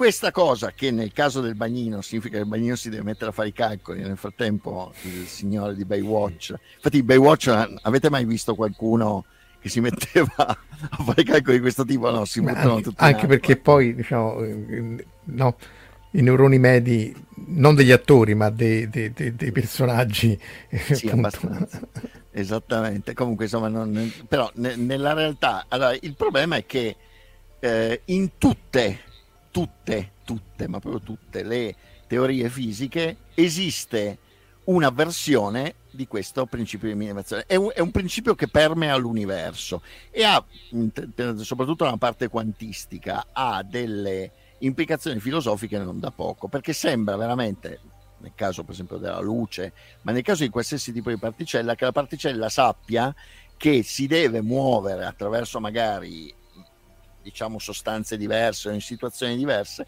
sempre in modo tale da ottimizzare alcune proprietà. E una di queste proprietà è la cosiddetta lagrangiana, che prima il casolino mi ha detto adesso voglio vedere come la voglio spieghi. Che fai, esatto.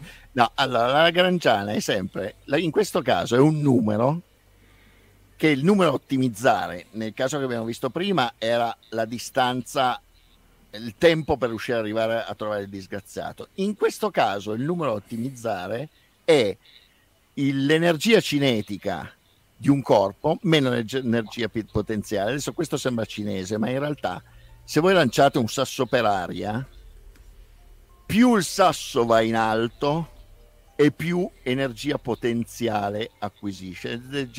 L'energia potenziale è proprio questo, il potenziale, cioè quello, l'energia in questo caso stiamo parlando di gravità, rispetto alla forza di gravità, eh, che in qualche modo il corpo acquisisce e che poi potrebbe trasformare in velocità.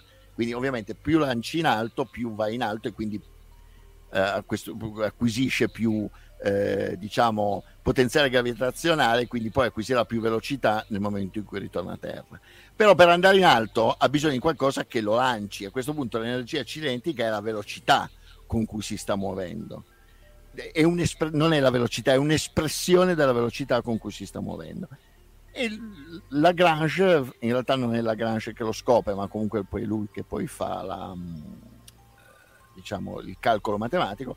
Lagrange scopre che se tu metti, eh, sottrai questa, l'energia cinetica, l'energia potenziale, e poi fai l'integrale lungo tutta la traiettoria che segue un corpo se si muove, il corpo magicamente si muoverà sempre lungo la traiettoria che fa in modo che questo numero sia sempre quello più basso, cioè per cui la differenza fra energia cinetica meno energia potenziale sia sempre più bassa, ma per avere una specie di par condicio, no? una specie esatto. di, di, di equidipartire, equidipartire l'energia cinetica. Ma anche perché questo significa, perché questa quantità sia bassa, significa che l'energia, eh, cioè eh, l'energia cinetica sia bassa l'energia potenziale sia alta. E trovare la traiettoria per cui questo numero, le due eh, i due numeri si equilibrano in modo tale per cui il numero è sempre il più basso possibile, è una cosa che ripeto, la prima volta che la vedi ti sembra magia, dici ma com'è che fa sapere? Ma anche la seconda, eh? Anche la seconda. E loro si inventano, eh, Lagrange e il buon Leonardo Eulero si inventano questa equazione che si chiama l'equazione di Eulero-Lagrange il quale ti, automaticamente risolvendola ti trovi il percorso di qualsiasi corpo in un modo molto ma molto ma molto più facile che andare a utilizzare tutte quelle equazioni con le forze che aveva proposto eh, il buon Newton. Questa cosa cambia completamente, tra l'altro questa, ci sono delle lagrangiane nella relatività, ci sono le Lagrangiane nella meccanica quantistica, ci sono le Lagrangiane dappertutto. E infatti adesso la maggior parte degli scienziati per riuscire a trovare la traiettoria di un qualsiasi corpo fisico che si muove, eh, non è che utilizzano F uguale MA, utilizzano questa roba qua. e risolvono questa, che a volte anche qui non è che sia facilissima da risolvere, però è, è, in generale lavorare con le energie è sempre meno difficoltoso che lavorare con le forze. Allora, Poi ci sarebbe da dire che quelle che stanno lì sono legate alle invarianze, alle simmetrie, al teorema di Noether, cioè che in realtà lì compare bene il fatto, mo lasciate perdere i simboli, però que, que, quei simboli lì ti dicono che se tu hai una quantità che si conserva vuol dire che c'è una simmetria e viceversa, che appunto è il teorema di Noether che abbiamo detto più volte ed è alla base di tutta la fisica moderna perché in realtà la gente usa anche la Lagrangiana perché va a cercare proprio queste simmetrie perché sono quelle che poi esatto. ti dicono come sono fatte le particelle. Cioè. Tra l'altro, la cosa, forse vale anche la pena di dire che la, una cosa interessante della Lagrangiana è che nei sistemi classici, quindi compreso tra l'altro eh, la relatività generale, dove la Lagrangiana è la cosa da cui poi salta fuori la, l'equazione geodetica, ehm, la traiettoria è una sola, cioè sempre la traiettoria mediana. Nella meccanica quantistica ci sono tutte e la somma di tutte le traiettorie possibili e eh, la somma di tutte le traiettorie possibili dà poi quella della probabilità che indica quella che poi in effetti il corpo segue. Quindi mentre eh, in tutte queste, diciamo nel, nel, nella fisica classica, eh, la, la Lagrangiana è, è, è, deterministica, è implacabile da questo punto di vista, nella meccanica quantistica è eh, probabilistica, è sempre basata sulla... sulla sì, poi che, che, che, anche qua che, che, la meccanica quantistica torni con quella relativistica, cioè con, con quella deterministica a me ancora suona come del miracoloso, ma insomma... No, a, me, a, me, non suona proprio, eh, cioè. nel senso io ho le mie teorie da questo punto di vista, ma evito di... perché sennò qui scendiamo su... Ci faremo discorsi. un puntatone pure su quello, perché anche lì... Allora andiamo avanti. Allora, il, la rivoluzione francese è un elemento, eh, l'abbiamo già detto prima, questo lo, lo ripeto, cambia tutto eh, dal punto di vista di quello che è l'accademia, perché eh, la rivoluzione francese una impone un cambiamento in senso meritocratico, in senso eh, molto aperto a, a, tutti quanti, nei limiti ovviamente di quanto può essere aperto un sistema accademico della fine del Settecento, inizio Ottocento, ma cambia completamente le cose. Le università cessano di essere eh, dei posti dove vanno solamente i figli dei ricchi, molto spesso semplicemente a, a stare lì e, e, far finta di studiare eh, ma diventano dei posti che devono eh, far uscire una classe dirigente, che è la classe dirigente prima della Repubblica francese e poi di Napoleone. Napoleone è un appassionato di scienza, è un matematico tra l'altro. Eh, c'è un teorema che gli è attribuito che però ho scoperto che a quanto pare non, non l'ha... Ah sì, non, addirittura. Non ah. il teorema, sì, il teorema di Napoleone, un teorema sui su, se mi ricordo bene, sulle ineguaglianze dei triangoli. Adesso non, non, me lo ricordo benissimo. Comunque era una roba interessante. Poi ho scoperto che in realtà, a quanto pare, non, non l'aveva fatto lui. Ma lui, sicuramente, è uno che sa di matematica, a cui mm. piace parlare con gli scienziati e, ed è in grado di fare una discussione perché comunque ha studiato eh, all'accademia. Lui ha, ha studiato parecchia matematica e a questo punto diciamo salta fuori questa cosa delle grandi école e soprattutto delle école polytechnique eh, di Parigi che per cent'anni sarà la fucina di, di, di, tutto il meglio che si può avere in termini mm-hmm. di, di, matematica, di ingegneria e di scienze teoriche eh, in, tutta, in tutta Europa. Questo è importantissimo perché questo modello viene eh, adottato eh, sicuramente in Germania, viene adottato sicuramente in Svizzera, eh, viene anche in parte adottato a, in, molto parzialmente, ma comunque viene adottato in Italia, ha molta difficoltà invece a penetrare in Inghilterra, dove invece il, il sistema delle public school in qualche modo che, che è molto classista. Eh? Eh, continua a rimanere per cui in realtà gli inglesi si inventano delle cose tipo delle scuole di specializzazione, a questo punto soprattutto se sei uno in grado di lavorare mh, per esempio sulla parte meccanica ci sono delle scuole specifiche che ti permettono di formarti ma non ti danno il prestigio che ti può dare il fatto di essere uscito da, da Oxford o a Cambridge mm, mm, mm. e questo però è, poi diventa sul lungo termine un problema. A questo punto comunque è l'epoca, questa è l'epoca del determinismo, il demone di Laplace, Laplace che è uno grande scienziato matematico francese, amico di Napoleone, eccetera, si inventa questa cosa del fatto che se noi avessimo un essere onnisciente, che lui chiama il demone, a cui diamo tutte le informazioni eh, di inizio dell'universo, lui sarebbe in grado di riuscire a stabilire tutta quella che è la storia dell'universo da quel momento in poi in omnia secula seculorum, perché le equazioni differenziali e la matematica che abbiamo parlato prima stabilisce in modo implacabile e deterministico quella che è l'evoluzione dell'universo. Questa cosa poi verrà messa totalmente in crisi dalla meccanica quantistica eh, al netto, eh, e qui eh, ripeto, notazione personale, al netto che uno non adotti la, eh, la visione superdeterministica del, del, del collasso della funzione d'onda e di questo magari poi parleremo in un altro Sì, anno. pure lì, ma, ma, insomma, è tutto molto complicato.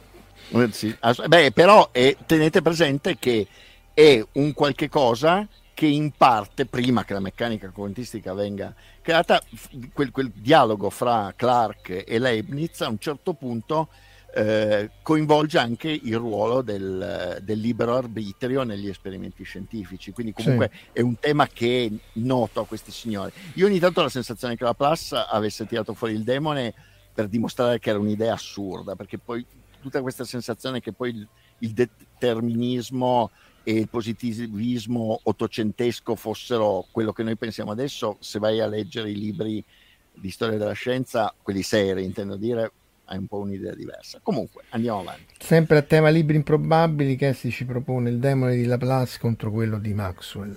Che effetti. Eh, che, è, che, è, una, una bella lotta. Eh, sempre nel tema astronomia, velocissima cosa su William e Caroline Herschel, fratello e sorella, entrambi musicisti. William Herschel, tra l'altro, eh, autore di alcune pregevoli sinfonie e, e astronomo. E loro fanno il catalogo NGC, che è tuttora assolutamente un catalogo utilizzato dagli astronomi professionisti.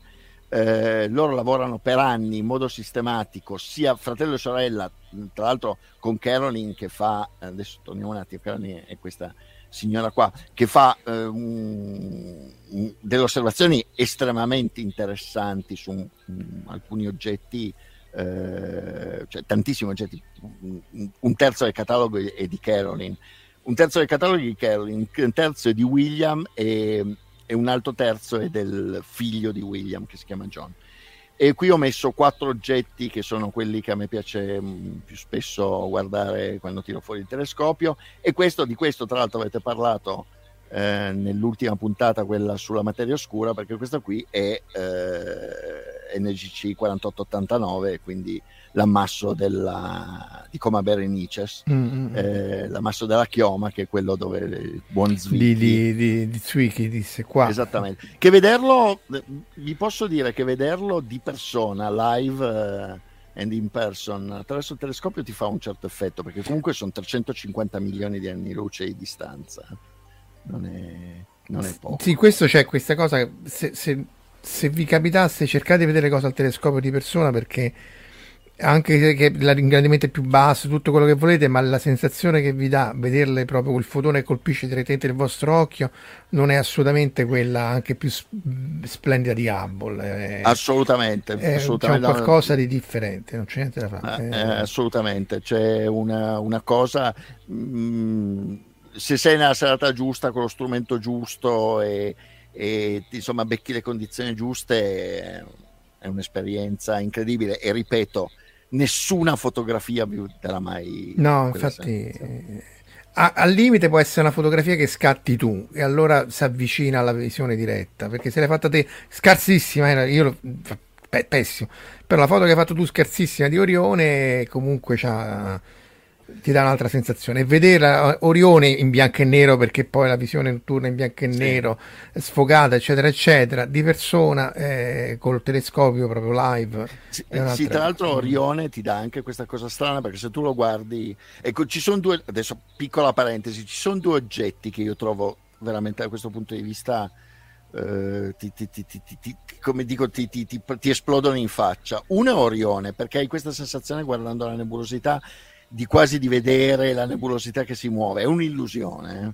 però hai quasi la sensazione di vedere, di, di vedere i venti radioattivi che vengono fuori dal, dal, dall'ammasso di stelle centrali mm. che illuminano la nebulosa. E l'altro è M13, il grande ammasso globulare di, di Ercole. M13 è quello di Omar, è quello di Nightfall. Di Ultraman. Io... Eh? M13 ah, Ultraman. Ultraman. Ah, sì, mm. sì, sì. No, veramente di Ultraman. Io mi sono sempre immaginato quello come lì che stesse il pianeta, quello che Asimov descrive in Nightfall, no? Che quando... Sì, eh, anch'io, anch'io. Eh, sono sempre pensato che fosse M13, ma in effetti se lo vedi ad alto ingrandimento, una sera d'estate giusta è una roba che dici non è possibile che una roba del genere esista. Eh, che la stia vedendo veramente. Vabbè, sì, sì. Anche Cassie dice guardate le cose a occhio nudo e in Marte in questo periodo. Tra l'altro c'è stata un'occultazione di Marte dalla Luna. E anche lì, insomma, anche i pianeti stessi insomma, fanno la loro bella figura. Nettuno. Comunque, il Nettuno, sì, perché tra l'altro il determinismo, che adesso abbiamo detto quan, eh, meccanica quantistica, eccetera, ma in realtà il determinismo ha un, un, successo straordinario con la scoperta di Nettuno, il primo pianeta scoperto attraverso dei calcoli, cioè eh, l'autore eh, della scoperta, che è eh, Urbain Le Verrier, eh, un, un astronomo francese, eh, utilizzando Newton, utilizzando Keplero, utilizzando soprattutto l'osservazione di quelle che sono le, le perturbazioni gravitazionali de, di Urano, che era il pianeta che era stato invece scoperto in modo tradizionale da William Herschel eh, una cinquantina di anni prima, determina in modo eh, precisissimo il punto dove gli astronomi devono guardare nel cielo per vedere Nettuno. E questa è una roba che fa una sensazione incredibile perché veramente l'universo d'orologeria. Mm, C'è la mm, possibilità a questo punto di riuscire a fare le scoperte eh, prima sulla carta invece che dover passare la notte a, a guardare a caso con il telescopio. È un, questa è una, è una scoperta che ha un grosso effetto anche proprio su chi all'epoca legge o si interessa di scienza eh, senza essere scienziato, perché dà proprio la sensazione, ma allora abbiamo capito tutto. Ed, ed, è il momento in cui qualcuno dice, ma sì, probabilmente in realtà l'intera fisica ormai l'abbiamo scoperta, dobbiamo solamente capire un paio di particolari, tipo di dettagli, perché sì, sì. Mercurio perché precede per Elio di Mercurio precede e tutti dicono ma sì ma ci sarà un, un pianeta e, e, e, qualcuno si immagina Vulcano famoso pianeta da cui dovrebbe venire Star Trek, Star Trek eccetera, come un pianeta fra eh, sconosciuto fra Mercurio e il Sole che perturba l'orbita di Mercurio. Infatti l'idea di Vulcano è quella. Quando non lo trovano incominciano ad andare in crisi perché dicono ma allora perché questo cappero di Mercurio non ha l'orbita che deve avere? C'è un certo signore che si chiama Einstein che lo scoprirà con la relatività generale. Qui siamo nell'epoca vittoriana, che è l'epoca in cui c'è proprio questo trionfo, questo meccanicismo viene un po' permea tutto, è, è l'epoca ovviamente della rivoluzione industriale, è l'epoca in cui eh, un sacco di mestieri eh, vengono meccanizzati, un sacco di persone che una volta avevano un lavoro da artigiano ben remunerato si ritrovano a essere eh, in mezzo a una strada, dove però per contro le merci eh, che incominciano ad essere prodotte, soprattutto i vestiti che incominciano ad essere prodotti su scala industriale, incominciano a costare molto di meno e sono disponibili un po' a tutti. E, è un'epoca in cui da un lato eh, c'è questo, appunto, questo trionfo di questo meccanicismo eh, e di questa scienza intesa veramente come eh, abbiamo capito tutto e quindi saremo in grado a questo punto di fare qualsiasi cosa. Dall'altra parte problemi sociali, eh, a parte quelli che noi esportiamo all'estero, tipo quelli legati appunto sempre a, al tema del colonialismo, ma anche problemi sociali in Europa che poi a un certo punto, soprattutto negli anni 40, esploderanno in modo abbastanza drammatico. E nel frattempo la scienza va avanti, tra l'altro si costruiscono questi enormi telescopi che però poi sono un po' insomma la qualità lascia sempre un po' a desiderare, però che permettono poi a questo punto soprattutto di risolvere le galassie, quindi scoprire che le galassie eh, sono fatte di stelle. E uno di questi, eh, il Leviatano di Parson Town, è in Irlanda. Ed è l'Irlanda il, la cosa di cui volevamo parlare, perché stiamo parlando di questa di questo mondo che è convinto o comunque si sta convincendo di essere in grado di fare qualsiasi cosa, risolvere qualsiasi cosa, in realtà è, è un mondo dove succedono delle cose parecchio orribili, tipo la grande carestia irlandese, che è una cosa di cui in Italia si parla poco, eh, che però è un evento, un evento assolutamente drammatico. Cioè, fra il 45 e il 49 l'Irlanda è un paese eh, che è stato tra l'altro conquistato dalla... era stato indipendente per, per migliaia d'anni e poi sotto Cromwell nel 600 era stato annesso al, al regno d'Inghilterra, eh, paese cattolico, in un regno che ufficialmente e anche molto virulentemente spesso protestante. E, ehm, in, eh, in Irlanda, come in buona parte dell'Europa del Nord, all'inizio, cioè nel, prima del 500, ma poi in modo massiccio all'inizio dell'Ottocento, vengono introdotte le patate. Questo perché? Perché non so se qualcuno di voi si è mai direttato di coltivare patate, io è una cosa che, di cui mi diletto d'estate. E, ehm, la patata è una cosa che ti permette in appezzamento di terreno relativamente piccolo di eh, avere un raccolto molto forte, soprattutto in un raccolto che ti permette di avere calorie. Cioè il, la, il quantitativo di calorie che tu riesci a ottenere con la coltivazione di patate è molto più alto rispetto a una coltivazione di grano o di riso. Ok? E quindi, e tra l'altro, a differenza del grano, a differenza del riso, ma a differenza anche di altre solanacee, tipo i pomodori eh, o le, le, melanzane, richiedono pochissimo eh, cura. Lavoro. Cioè, tu, sì. eh, prendi la patata, la tagli in tanti pezzi quanto sono gli occhi, i germogli della patata, la sotterri, metti l'acqua e poi eh, a settembre raccogli, fai, raccogli eh, i tuberi eh, da sottoterra. Ehm, questo crea in molti posti in Europa, ma soprattutto in Irlanda, una forma di monocultura. Cioè, per cui a un certo punto i, le cose tipo il grano, la carne, eccetera, servono per l'esportazione. E invece i contadini, eh, che vivono tra l'altro come in quasi tutta Europa, in questo regime, soprattutto in mezzadria, per cui coltivano della terra che non è loro, sono affittuari di, di proprietari terrieri che normalmente non abitano laddove c'è il terreno ma se ne stanno nei loro palazzi in Inghilterra. Ehm, questi mangiano, producono eh, un sacco di cose che vengono esportate ma loro mangiano patate. Nel 1845 in Europa arriva eh, un uh, microorganismo della famiglia delle pernospore che attacca, estremamente virulento, che attacca le patate e ammazza praticamente a partire dal 45, cioè dal giugno del 45 e poi per i quattro anni successivi fa fuori il 90% della produzione, cioè la patata, quella la tiri fuori è marcia ed è immangiabile. Questo è un problema che c'è in tutta l'Europa del Nord, come si vede bene da questa mappa, ma a differenza del resto dell'Europa del Nord, quindi a differenza di eh, Olanda, Belgio, Francia eh, del Nord, Germania, Svezia. In Irlanda questo ha una, un effetto catastrofico. E adesso questo lo vedete, cioè la popolazione irlandese che dal 1700 era cresciuta ad arrivare fino a 8 milioni di eh, persone, nel giro di 4 anni scende, adesso, adesso si dice, cioè, la cifra ufficiale scende a 6 milioni, ma in realtà adesso qualcuno dice che probabilmente la cifra reale era più bassa, perché eh, fra morti di fame ed emigrazione, eh, cioè il 30% della popolazione se ne va.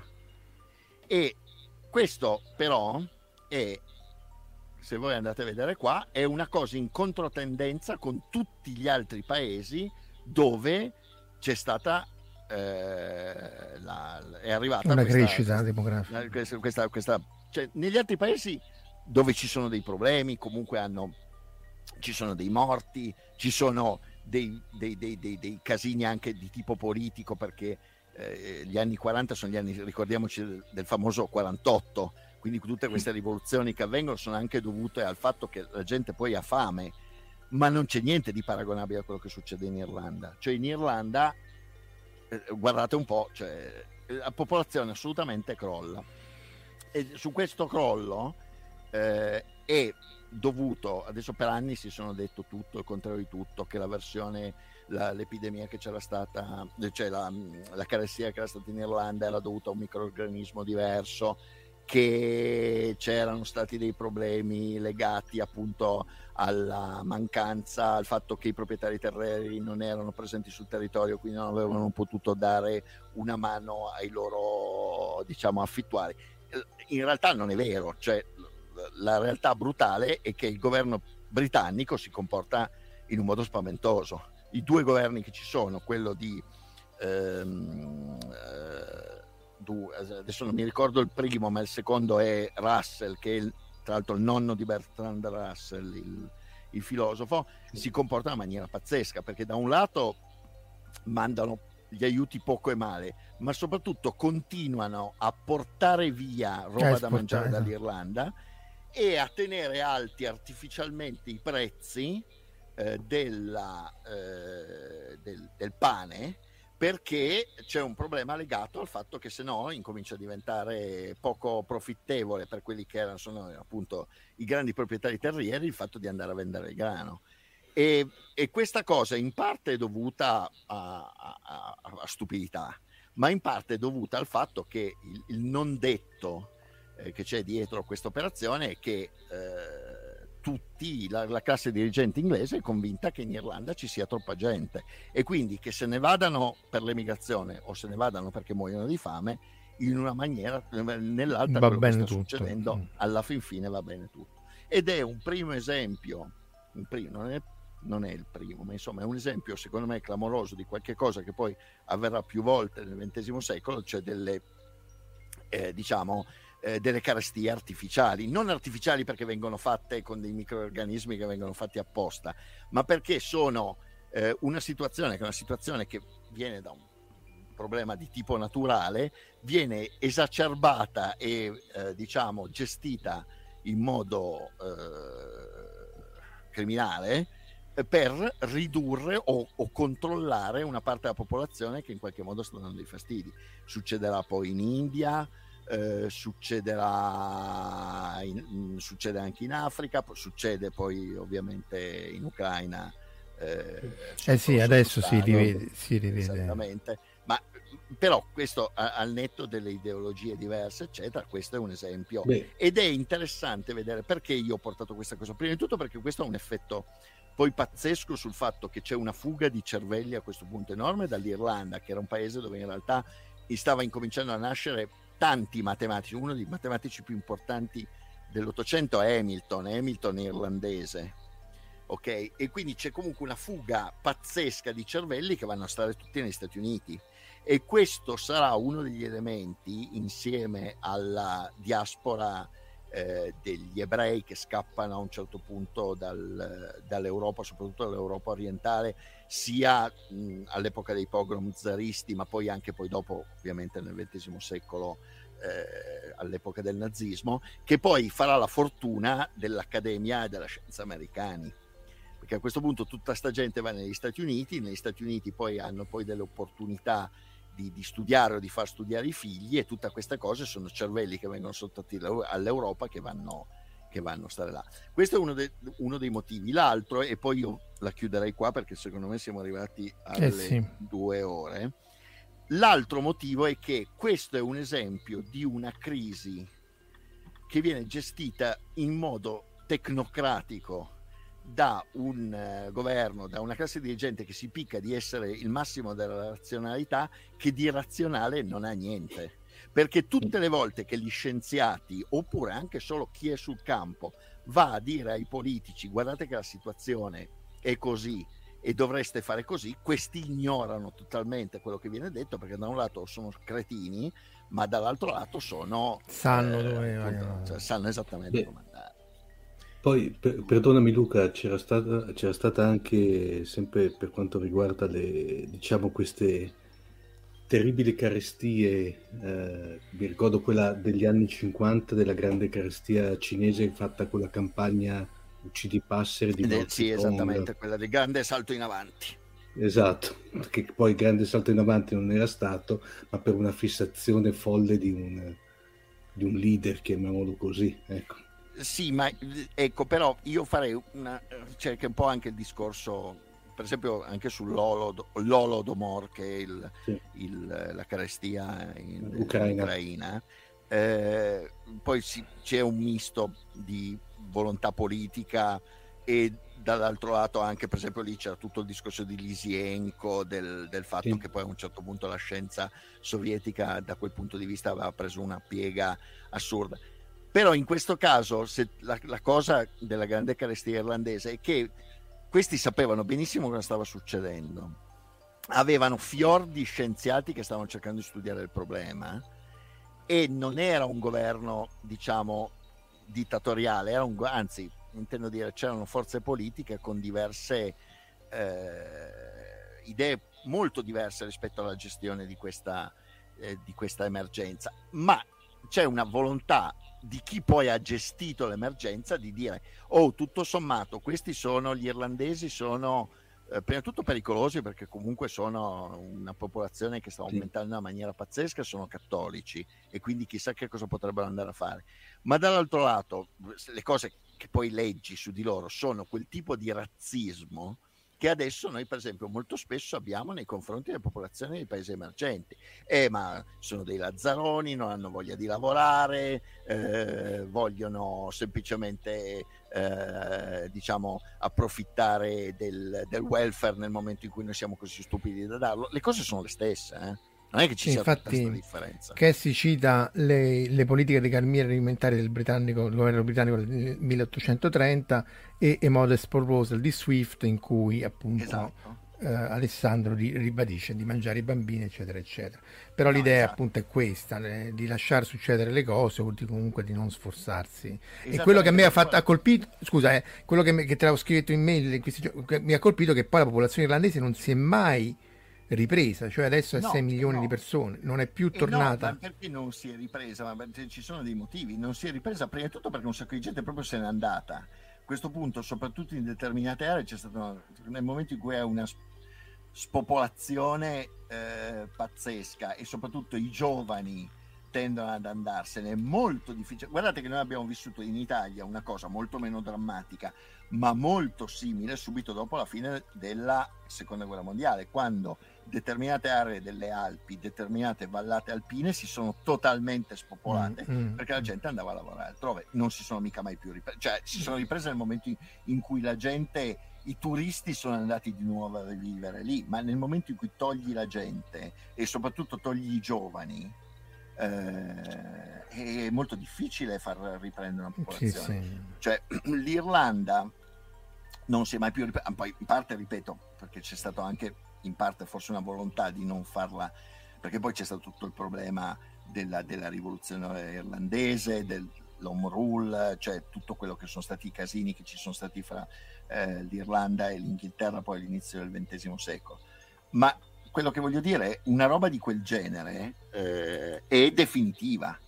Cioè o hai un, un'immigrazione di sangue nuovo che arriva e ti permette altrimenti nel momento in cui non ci sono le persone, ripeto, soprattutto non ci sono i giovani, perché chi poteva scappare nel 1847 saliva su una nave e andava via. Mm-hmm. Cioè, ci sono state scene di eh, code eh, sulle navi che andavano da, da, credo da Cork, andavano verso gli Stati Uniti, gente che in qualsiasi modo voleva andarsene, perché la gente moriva, ma le, morivano di fame, ma veramente morivano per strada. C'erano mm. i cadaveri che non riuscivano più a seppellirli, cioè è, è una roba da, da, da, Armageddon se vai a leggere.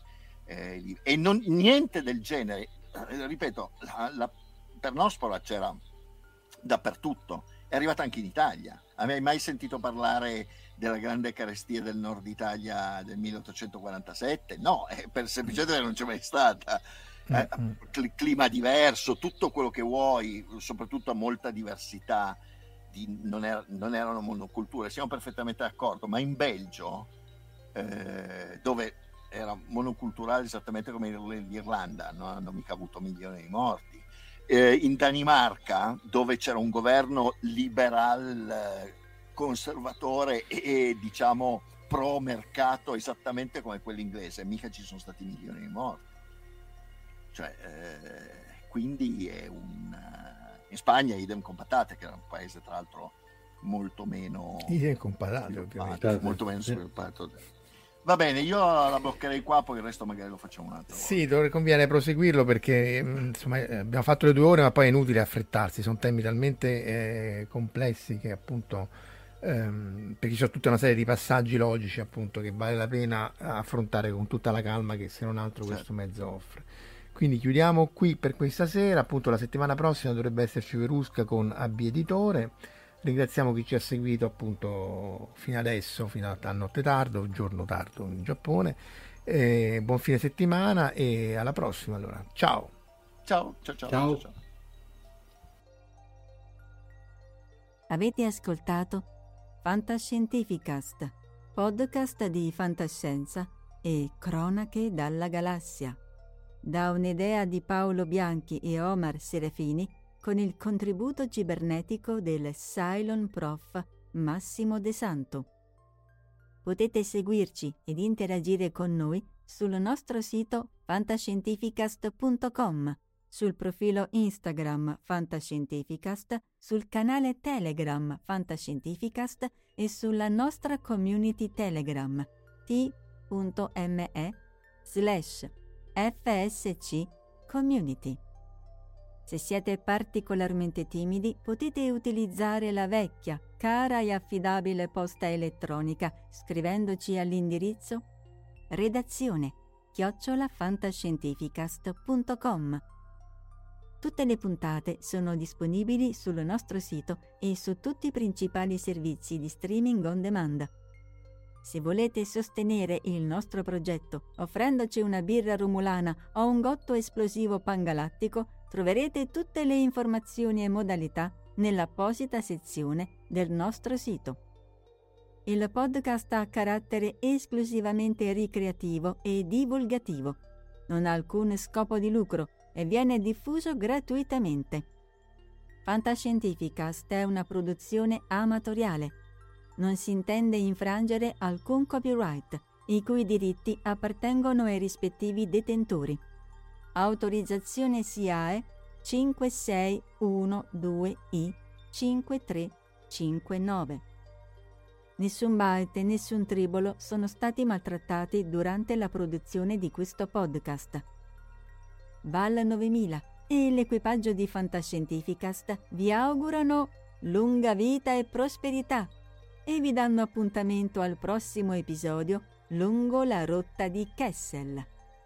E ricordate, la fantascienza finge di guardare dentro il futuro, ma in realtà guarda il riflesso della verità che è davanti a noi.